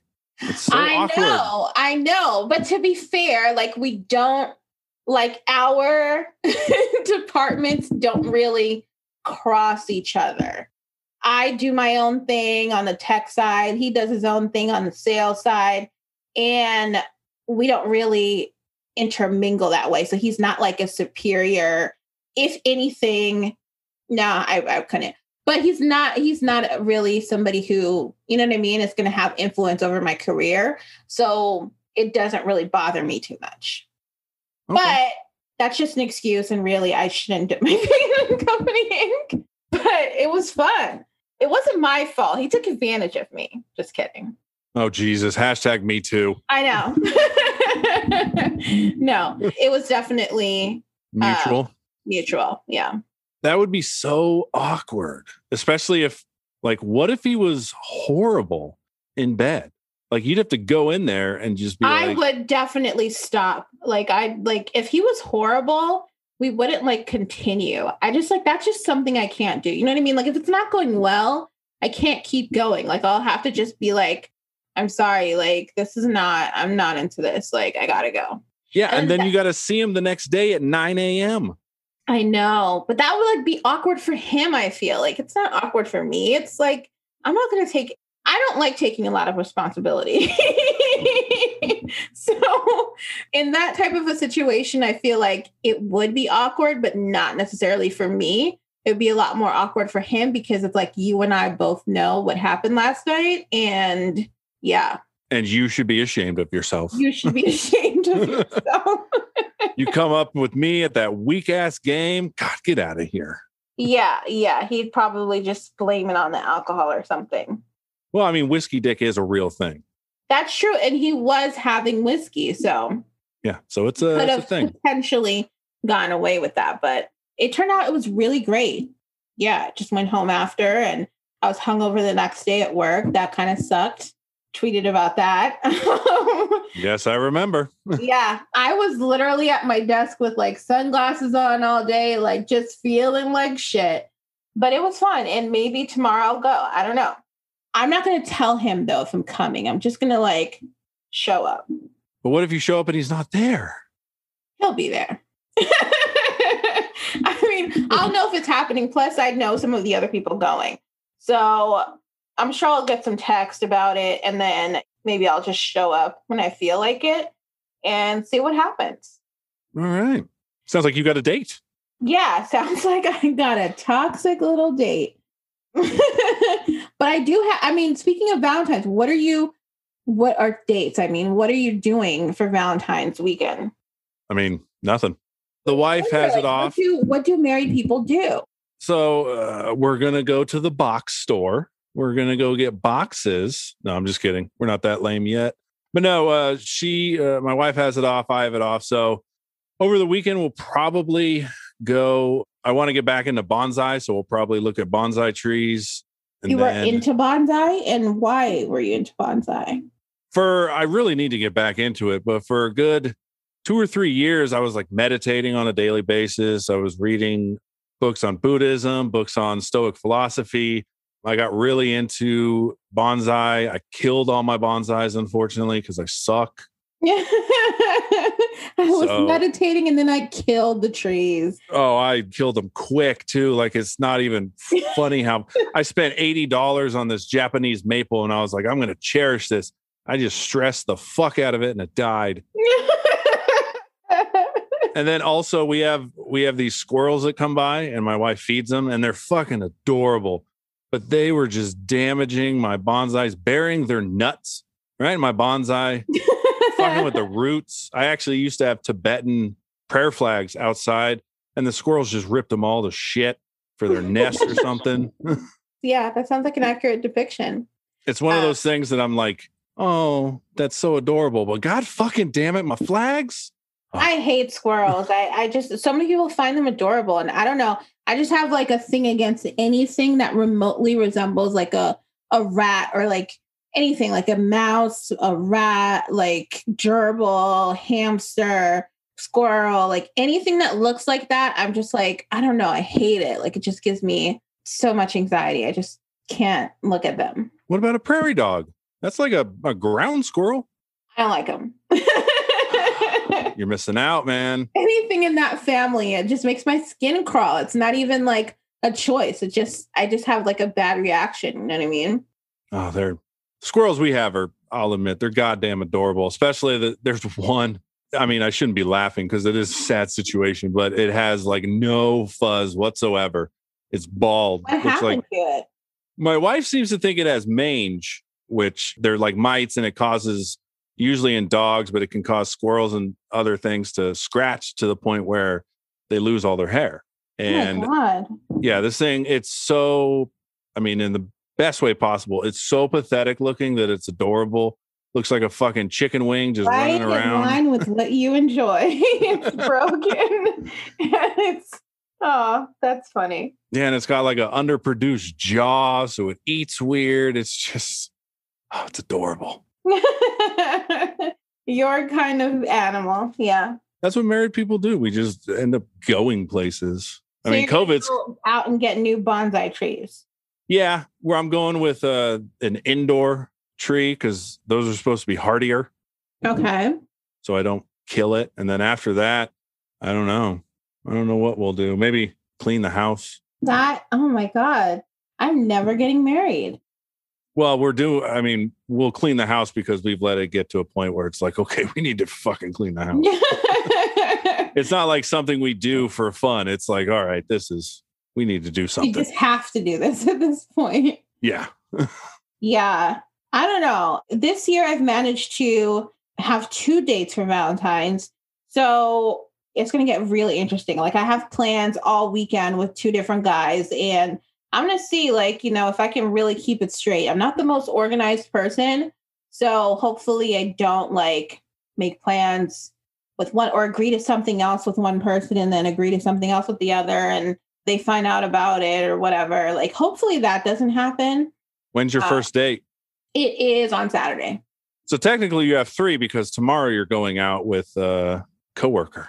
yeah happy hour guy yeah i guess i mean that's not a real date but i'll count it in for three yeah why not plus I love going out during Valentine's Day because people are so like, I don't know, especially now, you know what I mean? Like those lonely corona guys, you know what I mean? they're just like ready to risk it all because they're trapped inside. I don't know. There's hope yet for my fantasy. I mean, well, you got three opportunities, so That's true, but the two opportunities are I mean, all three of them are all single and Oh. should be interesting. And he told me that he just bought a new house. He just closed on a new house. So the house that I last hooked up with him in is not the house that he is now going to be in. So like I'll get to, you know, hook up with him in a whole new house if that happens. get to break it in. I like that. Get to break it in. Yeah. Sounds like you got a busy goddamn Valentine's, man. I know, but it should be fun. I, I'm hoping that it's fun and not like catastrophic or anything. And I'll definitely be on Twitter spreading the love with all the different podcasts. So that'll be fun too. But yeah. Make sure to take some wet wipes in between. At least do Oh, a yeah. horse bath. Uh, there will be showers going on, full Okay, on good. showers. Yeah, for sure. So do you have to? Do you not have Monday off?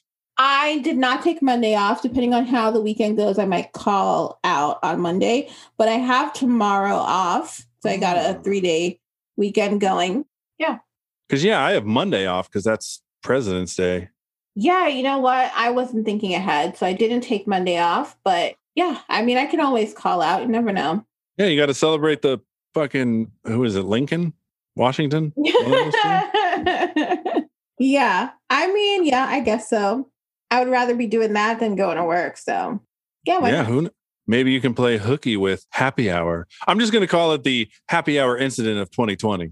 the happy hour incident 2021 can you believe Oh, 20, that that's right, 2021. brand new year feels like the same one as the last Yeah, I mean, I don't know about you, but we're still shut the fuck down. yeah florida is just this weird place that's where i am right now and it's america's basement. Weird shit happens here so it's like there is no coronavirus. I mean everything here is pretty much open. You have new yorkers coming down as they normally do but definitely now just coming down to enjoy the openness of florida which is an interesting thing to do. And yeah i mean you have your old people and you have your young people and all your vacationers and all of those people just crowded together coughing on each other so that's basically what's going on here but yeah it's totally open and you're in california right Yep. I'm in uh, Sacramento. oh how's that been didn't you move recently i think i saw a tweet about you moving No, my parents moved. oh okay okay Yeah, they retired and they're down in fucking bumfuck. how's Yeah. sacramento so it's, it's shut down as well right I mean, it's beginning to open up, but I think the one benefit you have from Florida is it seems most of the people are sort of agreeing on the same lines. Here in Sacramento, I mean, we got we got people that are like you need to mask up. We got people that are like masks are for sheeple. And then we got people that are double masking already. It's just a mix of people all over. It makes for great entertainment. Yeah. No, here people are definitely not agreeing. I mean, Florida, like I said, is a very weird place. They're not even agreeing with themselves. I mean, they're wearing like weird shit, like the like wearing pantyhose on their faces and like just fucked up things that ultimately will not protect you from anything. So why are you wearing it? Just makeshift mask if they are. And then you have those old people. We have a lot of old people in South Florida and they'll just come into a place refusing to wear their mask, coughing on everyone. Like it's my right not to do this. And I don't know, it just you see all kinds of weird shit here. Whatever they're doing is doesn't matter. It's totally wrong somehow. so it's it's strange.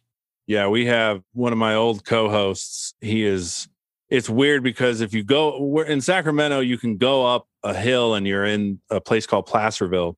And there are some kooks out there. Like my co-host actually went to the Capitol when they stormed it. And like How was that? Now I want to know more about that because that's crazy. Yeah, and you can uh, I can tell you no one listens to the podcast because I've mentioned it numerous times and the FBI has not hit me up at all. So uh doesn't really matter. But no, he um he wasn't he didn't actually storm the Capitol, but he was on the steps when like everything was going off. He's a big like stop the steal.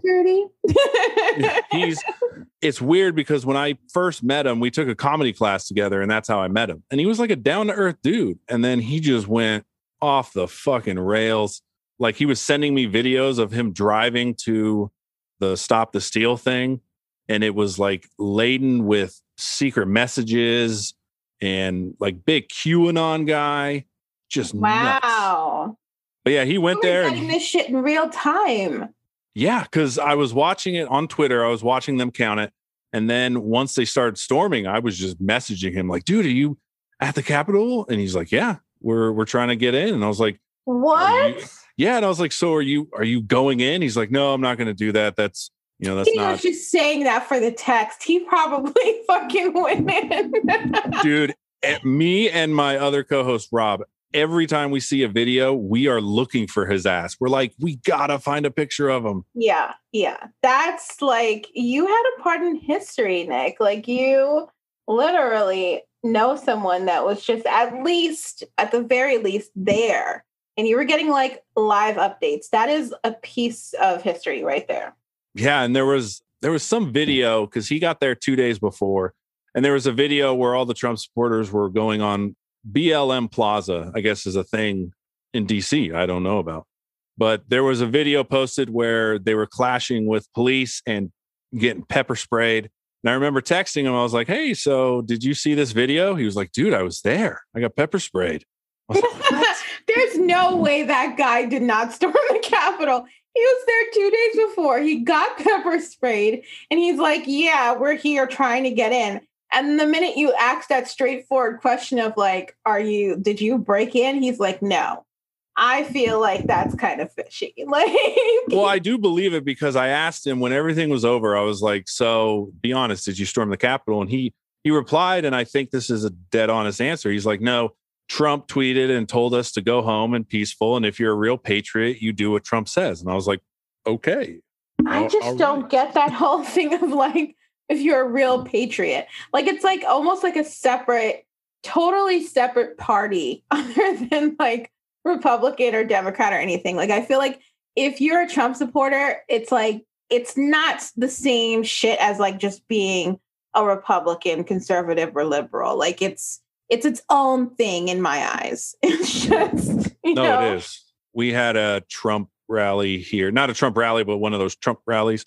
And when you see a flag that has Jesus bowing down to Trump, you're like, what the fuck? Yeah, exactly. My point exactly. It's like you're just into Trump. It's not don't try to make it under the guise of like um a Republican or a patriot or like what any other sort of affiliation. It's just like you're just worshiping Trump. I don't know, whatever he says is whatever you believe. Even if what he says changed from 2 minutes ago, it doesn't fucking matter. It's like you're just going to go with whatever he's saying now. He's like the most Gemini person I've ever seen. Like Oh, most are you accurate into- depiction. Are you into that? I am into it. Like I know it's totally cheesy, but I definitely feel like it totally describes people's personalities. I don't care. Like every personality description I've read for a zodiac sign definitely tends to fit the person, especially if you get a little more specific with like their birth chart or whatever. But do you agree that there is a 13th sign? No, I don't agree with the sign that there's a 13th sign. I don't like conspiracy theories that 13 sign. I don't buy it. NASA came out and was like, there is a I don't care. They just wanted they just wanted some press. That's all there is. I had somebody do my star chart and it was, I fucking got lost in all How that was babble. it? What's your sign? Cancer. I'm a cancer. Oh, well, there you go. That's why we uh, mesh. That's why we mesh. See what I mean? What's your moon and rising sign? I think it's like I don't remember, but I remember like my house sets on the moon of Jupiter or some shit. I don't know what any of that means. like no joke somebody did the whole thing and gave me 50 pages eight and a half by 11 full of stuff and they were like you should read it it's interesting i didn't read one goddamn thing i was like See, you'll never know about yourself. I mean i could look it up but i also i mean call me a conspiracy theorist i believe there's a 13th fucking sign No, there's no 13th sign. I don't believe it. which i'm a cusp like i'm june 22nd so i'm right on the cusp But you're a Gemini Cancer cusp. See, I'm a Cancer Leo mm. cusp. oh so you're towards the end I'm towards the end. And it totally makes sense because it's the cusp of oscillation. So it's like volatile, there's fire, there's water, all these different swinging back and forth. And it makes sense because people will say the description that they have of cancer is like moody and like emotional and like crybaby, whatever. And like people meet me and they think, because cancers seem like introverts and homebodies and like all that kind of stuff. And they're like, oh, I would have never believed that you were a cancer because you seem like you're really funny and you seem like extroverted and all these things. And it's like, oh, that makes sense because in my birth chart, it's like you're a Leo rising. That's what people see you as. And Leos are definitely people, what people kind of like describe, like, oh yeah, I would have, I would have guessed that you were like more of like a Leo or an Aries or something like that. So kind of makes sense there. now i know why you don't believe in the 13th sign because if you're a cusp like me it completely changes your sign Yeah, I like being a Cancer. I, I would because be- feel like it describes me a little bit more on the inside. I would be what's before Cancer? A Gemini. Okay, I think I'd be a Gemini, which I don't even know Uh what oh, that the means. dark Gemini. You're just Well, I I think I read, I looked at one chart because I was like, oh, let me see what I'd be with the new 13th sign. And I will give you this. I read the Cancer one and I was like, okay, this sums it up. Then I read the Gemini and was like, you're a cheater, you're a liar, you're a horrible person. I was like, ah, I'll stick with Cancer. yeah. Geminis, they're like, well, there there are some good parts because you know what? I found, you know, people always say that Geminis are an evil sign, which I think, you know, they do have a lot of negative trait, but I have a lot of Gemini friends, and it I tend to be more friends with like Gemini women more than Gemini men for whatever reason. And I like them because they're so different. They like kind of do their own thing, whether that's bad or good. Plus, they're really good conversationalists.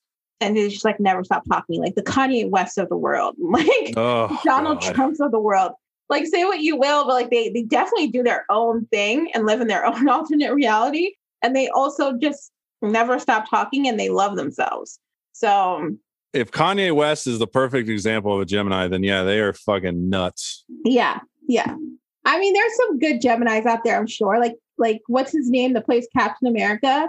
Chris Evans is a Mhm. Gemini, so he's pretty. I mean, he did release his dick pic, which is a favorite in the world. Yeah, you didn't see that? That was like the highlight of my quarantine. No. accidentally, accidentally, he was like sharing. He had his like screen recording on, and he was sharing like a photo. Like he posted it to his like Instagram story or whatever. I think he was just sharing a, a photo, and because he had a screen recording on, like the last couple of seconds was showing in his his photo library and one of the pictures was like his actual dick pic i guess that he sent to some woman or whatever and everybody of course saw it so he ended up taking it down but of course it was too late the whole internet had it by then you can look it up and I'm I'm doing that right now. it was like definitely a 2020 highlight for sure it was like okay well that's america's dick Is it good? It is good. It's better than I expected. I mean, celebrities, I feel like can probably be a little bit of a letdown. After seeing Tom Hardy's dick, I was like, wow, that's such a letdown. But Chris Evans was pretty good. Tom Hardy's different. I mean, Tom, he, I love him because he has no shame. He'll just be like fucking like Bronson. His dick was out basically the whole time. Yeah. And I do love Tom Hardy. I think he's like really attractive. I like his, I like a lot of the roles that he's seeing him in a lot of the roles that he's tried to. I'm kind of struggling because I hate his, whenever he's trying to do an American accent, it just totally throws me off. Like with Venom, it would have been an amazing movie, but he just, I don't like when he tries to do an American accent because he's not good at it. What about the Venom voice? Because you know he did that too. That was good. That was all right. I mean, it wasn't great, but it was okay. I mean, I didn't have any expectations for Venom's voice, but his voice, it just, it was like, what the fuck? You know what I mean? Like, stop. And this is anytime he's tried to do an American accent, it's always, it's never good. So I just felt like, fuck, like they should have just not made him American. I don't know. I mean, he's Eddie Brock. Of course, he has to be American. I know, but he just, it doesn't work. You know what I mean? Like, this does not work. It was in all the reviews too. So I know I'm not the only one that thinks this, but like, I do love him. If you're listening, Tom Hardy, If you're listening, Tom, I know that you don't give a fuck, but I, I definitely am a fan. I enjoyed the movies. I enjoyed Bronson. That was a really good movie. yeah, I like. He did one where he played twins. Have you seen that oh, one? Oh, is it is it Legend or something? No. Yes. It is? Yeah. Okay, yeah. Yeah, he, he's really good. He's really good. I like the way that he can manipulate his body. It's really impressive as well. And I just like watching him in interviews. I do this really weird thing. Like after I watch a movie that I really enjoy, I always go to YouTube and like watch all of like the the press surrounding the movie. Like I'll watch all the interviews from like the entire cast. I don't know why. And I'll just like have like a mini obsession for like a day or so and then I'm over it. But I learn a lot about the actors and actresses in movies because of that. And Tom Hardy was one of those people. And so just watching him in interviews, I really enjoy him because he's so smart and he just really doesn't give a fuck and he doesn't take anyone's shit. And he's really honest about himself at the same time, kind of like he likes having that sort of like bad boy turned good persona. Yeah. So I don't know. He is appealing. I wonder if you met him though. If you, because we met Jason Momoa at a Comic Con. We were we were a little let down. It was why. Well, first of all, he was drunk as shit. Well, I mean, man has a right to indulge. I mean, like eyes were the size of pin needles. like just drunk. And I I will give him the benefit of the doubt because we were the last group to get a picture with him. So I mean, he was hammered. Like all the celebrities have their own little booths to take pictures. We go in and he's blaring Rage Against the Machine. He's got a big bucket full of Guinness, which is his favorite beer, and he's just chugging them back. And then we go and we get uh, an autograph from him, and he was just very like, I think he was just done with the day. He was just like, my wife is Hawaiian, and she was like, I want to thank you for what you're doing for the Big Island. He was just like, hmm. and like that was it. He was like, I don't give a shit about the island right now. I'm drinking Guinness. I want to go home or go party or some shit. Yeah, I mean, to be fair to him, it's like, I, and and also, I mean, obviously, you guys were there. You probably paid some amount of money, and it should have been a better experience. But I think if I put myself in that situation as a celebrity at a Comic Con, I would have to be some kind of hammered to handle everything coming my way. Cause I mean, people just go nuts and like it's one thing to like be past like walking down the street and people go crazy and you have like a couple minutes of that or even like less than a minute of that and then you get in the car and go versus like an actual comic-con and like an all day affair of that i feel like that would be a lot like sensory overload and to deal with it i probably would have to have a few drinks and that could turn into a lot more drinks if like I had a steady supply. So I kind of understand, but then again it's like okay, it's probably still not fair to some of the people who want him at his best. yeah, it was just it was a letdown. But yeah, I, I do agree with you. Like it's a we were the last group to get photos, last group to get autographs. He was just by that time he was probably fucking hammered. I mean, for me, if I noticed that he was hammered, that would be the time to kind of try to make some salacious requests. I don't know. You never know. Like he probably would accept them at that point. like Well, I just the funniest thing about the Comic Con is we also got pictures with like the Terminator cast because the new Terminator was coming out, Mhm. and Edward Furlong was there, and my wife got, I didn't know she was a Furlong fan, but my wife got giddy over meeting Edward Furlong. You didn't she was, know she was a furlong fan. See, that's the kind of stuff that I love. You just don't really know stuff about people, and you just like learn about it, even though you've known them for so long. That's like really cool. yeah, like she, she was giddy and so happy. And like we had to get our picture taken with him, I think a couple times. And like she, I think she had her arm around him and he had her arm. It was just, yeah, she walked away just like, ooh. I really, really, really wanted to go to a supernatural Comic Con and I didn't get a chance to go. So if that ever comes around for whatever reason, I will definitely be the first to buy tickets. And that's like one of my life regrets, just as a fun fact. Because I love that show so much. Have you ever seen it? Yeah, a couple episodes, not a bunch. Oh yeah. Well, I watched that whole thing for all 15 seasons. Well, except for the last two episodes, I didn't see because I don't like I have abandonment issues and I don't want to see the end. But I love that show so much. I've always wanted to go and meet them. So we'll see. Maybe one day. Maybe when the world opens up. Maybe when the world opens up, maybe never, because I mean the show is over, so they technically don't have to ever do. But they seem like the kind of cast who would definitely have a reunion at some point. So if they do something like that, I will definitely be buying tickets. Bring some nose plugs because the smell in there can get a little intense. Oh, I can imagine. Yeah, that's what she said. yeah, I mean, so any final thoughts, Nick, before we wrap this up on any of your toxic relationship traits? Anything you want to let the people know about yourself? One thing I would say is just embrace it. Like, don't be ashamed of it. Unless you're Armie, I mean, don't go too far in embracing it. yeah, I'm assuming no cele- I mean, if you're a celebrity, yeah, you may want to watch what you message someone on Instagram. Yeah. I mean, or if you're a cannibal in general, you know what I mean? Um, just maybe don't try the message boards. Meet them in real life.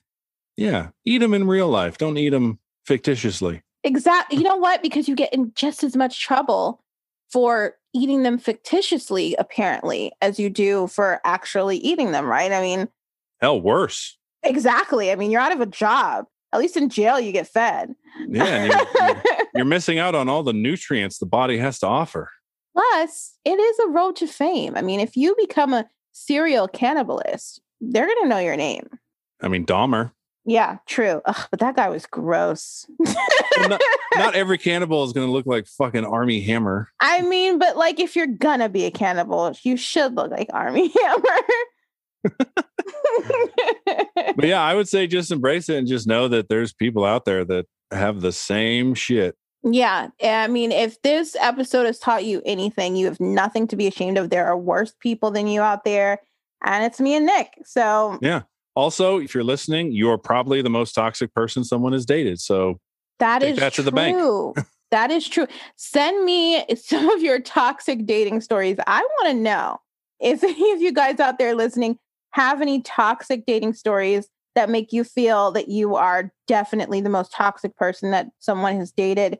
I want to know. Tweet me, SD underscore anxious on Twitter. Let me know some of those toxic, toxic habits you have. yes, please do. Yeah. and Nick, let them know where they can find you on Twitter and Instagram and wherever else. So you can listen to our podcast, Gag on this podcast. We release episodes on YouTube every Saturday, and podcasts come out on Monday. Uh, you can find us on Twitter at Gag on this underscore pod. I believe it's the same for Instagram at Gag on this underscore pod. We got a Facebook. Like and follow our Facebook page at Gag on this pod, and then always drop me a follow at the Big Nick J on Twitter. We have a gay old time. mean- Yeah, you will not regret following him on Twitter. I mean, your content is gold. Well, So thank you. I definitely recommend it. And also, the podcast is amazing. Every time I listen in, I am just dying laughing. So, thank you for that. Well, I want to thank you for having me on. This will be a great Valen Pod episode. Yes, this is going to be a Valenpod episode. I will be releasing this early. I usually release the episodes on Monday, but we are going to be releasing this on Sunday. So hopefully a lot of you guys will tune in and I don't know, maybe you'll just listen in on our toxic fantasies and maybe that'll mm-hmm. just get the mood going for you. I don't know. I don't know what mm-hmm. you you guys are into. So whatever works. That's like somebody who was it? Somebody on Twitter posted, "What's a podcast you'd like to have sex to?" And I'm like, if anybody has sex to a podcast, that is disgusting. I need to try it. no, don't. You don't need fucking Joe Rogan interviewing Alex Jones in the background when oh, you dogged God, out. No, no. Fuck if I was going to have sex to a podcast, I would do it to my own podcast. There you go. That's not you know? uh, narcissistic at all. yeah, exactly. A little toxic. You know what I mean? But like, you know what's good about that though is that on here I definitely share my my real thoughts and I keep it 100% real and 100% wrong at times. Um, but but it it will be cool because imagine having sex and then like you hear me talking about my most toxic relationship or or even like my fantasy yeah, and then you and then the guy second guesses it the whole fucking rest of the time. Exactly, exactly. We'll have a lot of edging going on, a lot of stop starts because he's like, "What the?" Yeah, he stops and he's like, "Did you just really fucking say that?" Yeah, I think that's great. I think that's a great Valentine plan. Just you know, have sex to a podcast. Either gag on this pod or stressed, depressed, and anxious. Why not? Yeah. All right. Maybe I'll have to try it too. Yep. Spice it up. You got to keep it spicy. well, again, thank you. Happy Valentine's Day. Thank you so much for tuning into this week's episode. I really appreciate your listenership and I love you so much. If you do not have a Valentine, please be mine. You mean the world to me. And that is 100% from my heart. Thank you so much for listening. A couple of announcements before I let you guys listen to the lovely outro music. So, on the website, stressdepressedanxious.com, don't forget to use the chat box so that we can continue to build this lovely community of ours. I want to make it stronger. And the way to do that is by talking to each other. So, please go there, chat with each other, chat with me. Let's talk about mental health on the daily. And let's also talk about the episodes and your thoughts and feelings on them. Don't be afraid to tweet me, SD underscore anxious on Twitter, or send me an Instagram DM, SD Anxious. I am always looking forward to hearing from you and I will always answer. You can even email me or communicate with me via the Facebook group. Additionally, on the website, we have a store link. Yes, we have merch if you weren't aware. So please go to the website, click on store, and it will redirect you to the merch website where you can purchase items. I'm looking forward to hopefully building a subscription box for you. If that's something that interests you, please let me know. I would love to build a subscription box that has some self-care items for you on a monthly basis. So, again, let me know. I'm also doing a Q&A episode this month. Meet the host. So, definitely please participate. Send me your questions. You can send it to localneighborhoodbaby at gmail.com via email or on Twitter or Instagram DMs. Send me your questions and I'd love to answer them for you on a podcast episode this month. I'm looking forward to that and I'm looking forward to your questions. Once again, happy Valentine's Day. I hope that you enjoyed the episode. And if it's no longer Valentine's Day when you're listening, I hope that you enjoyed it. And I hope that you had a lovely Valentine's Day, knowing that I love you so much every day of the year. As always, I'm wishing you a day, month, week, year free of stress, depression, and anxiety. Until next time, bye.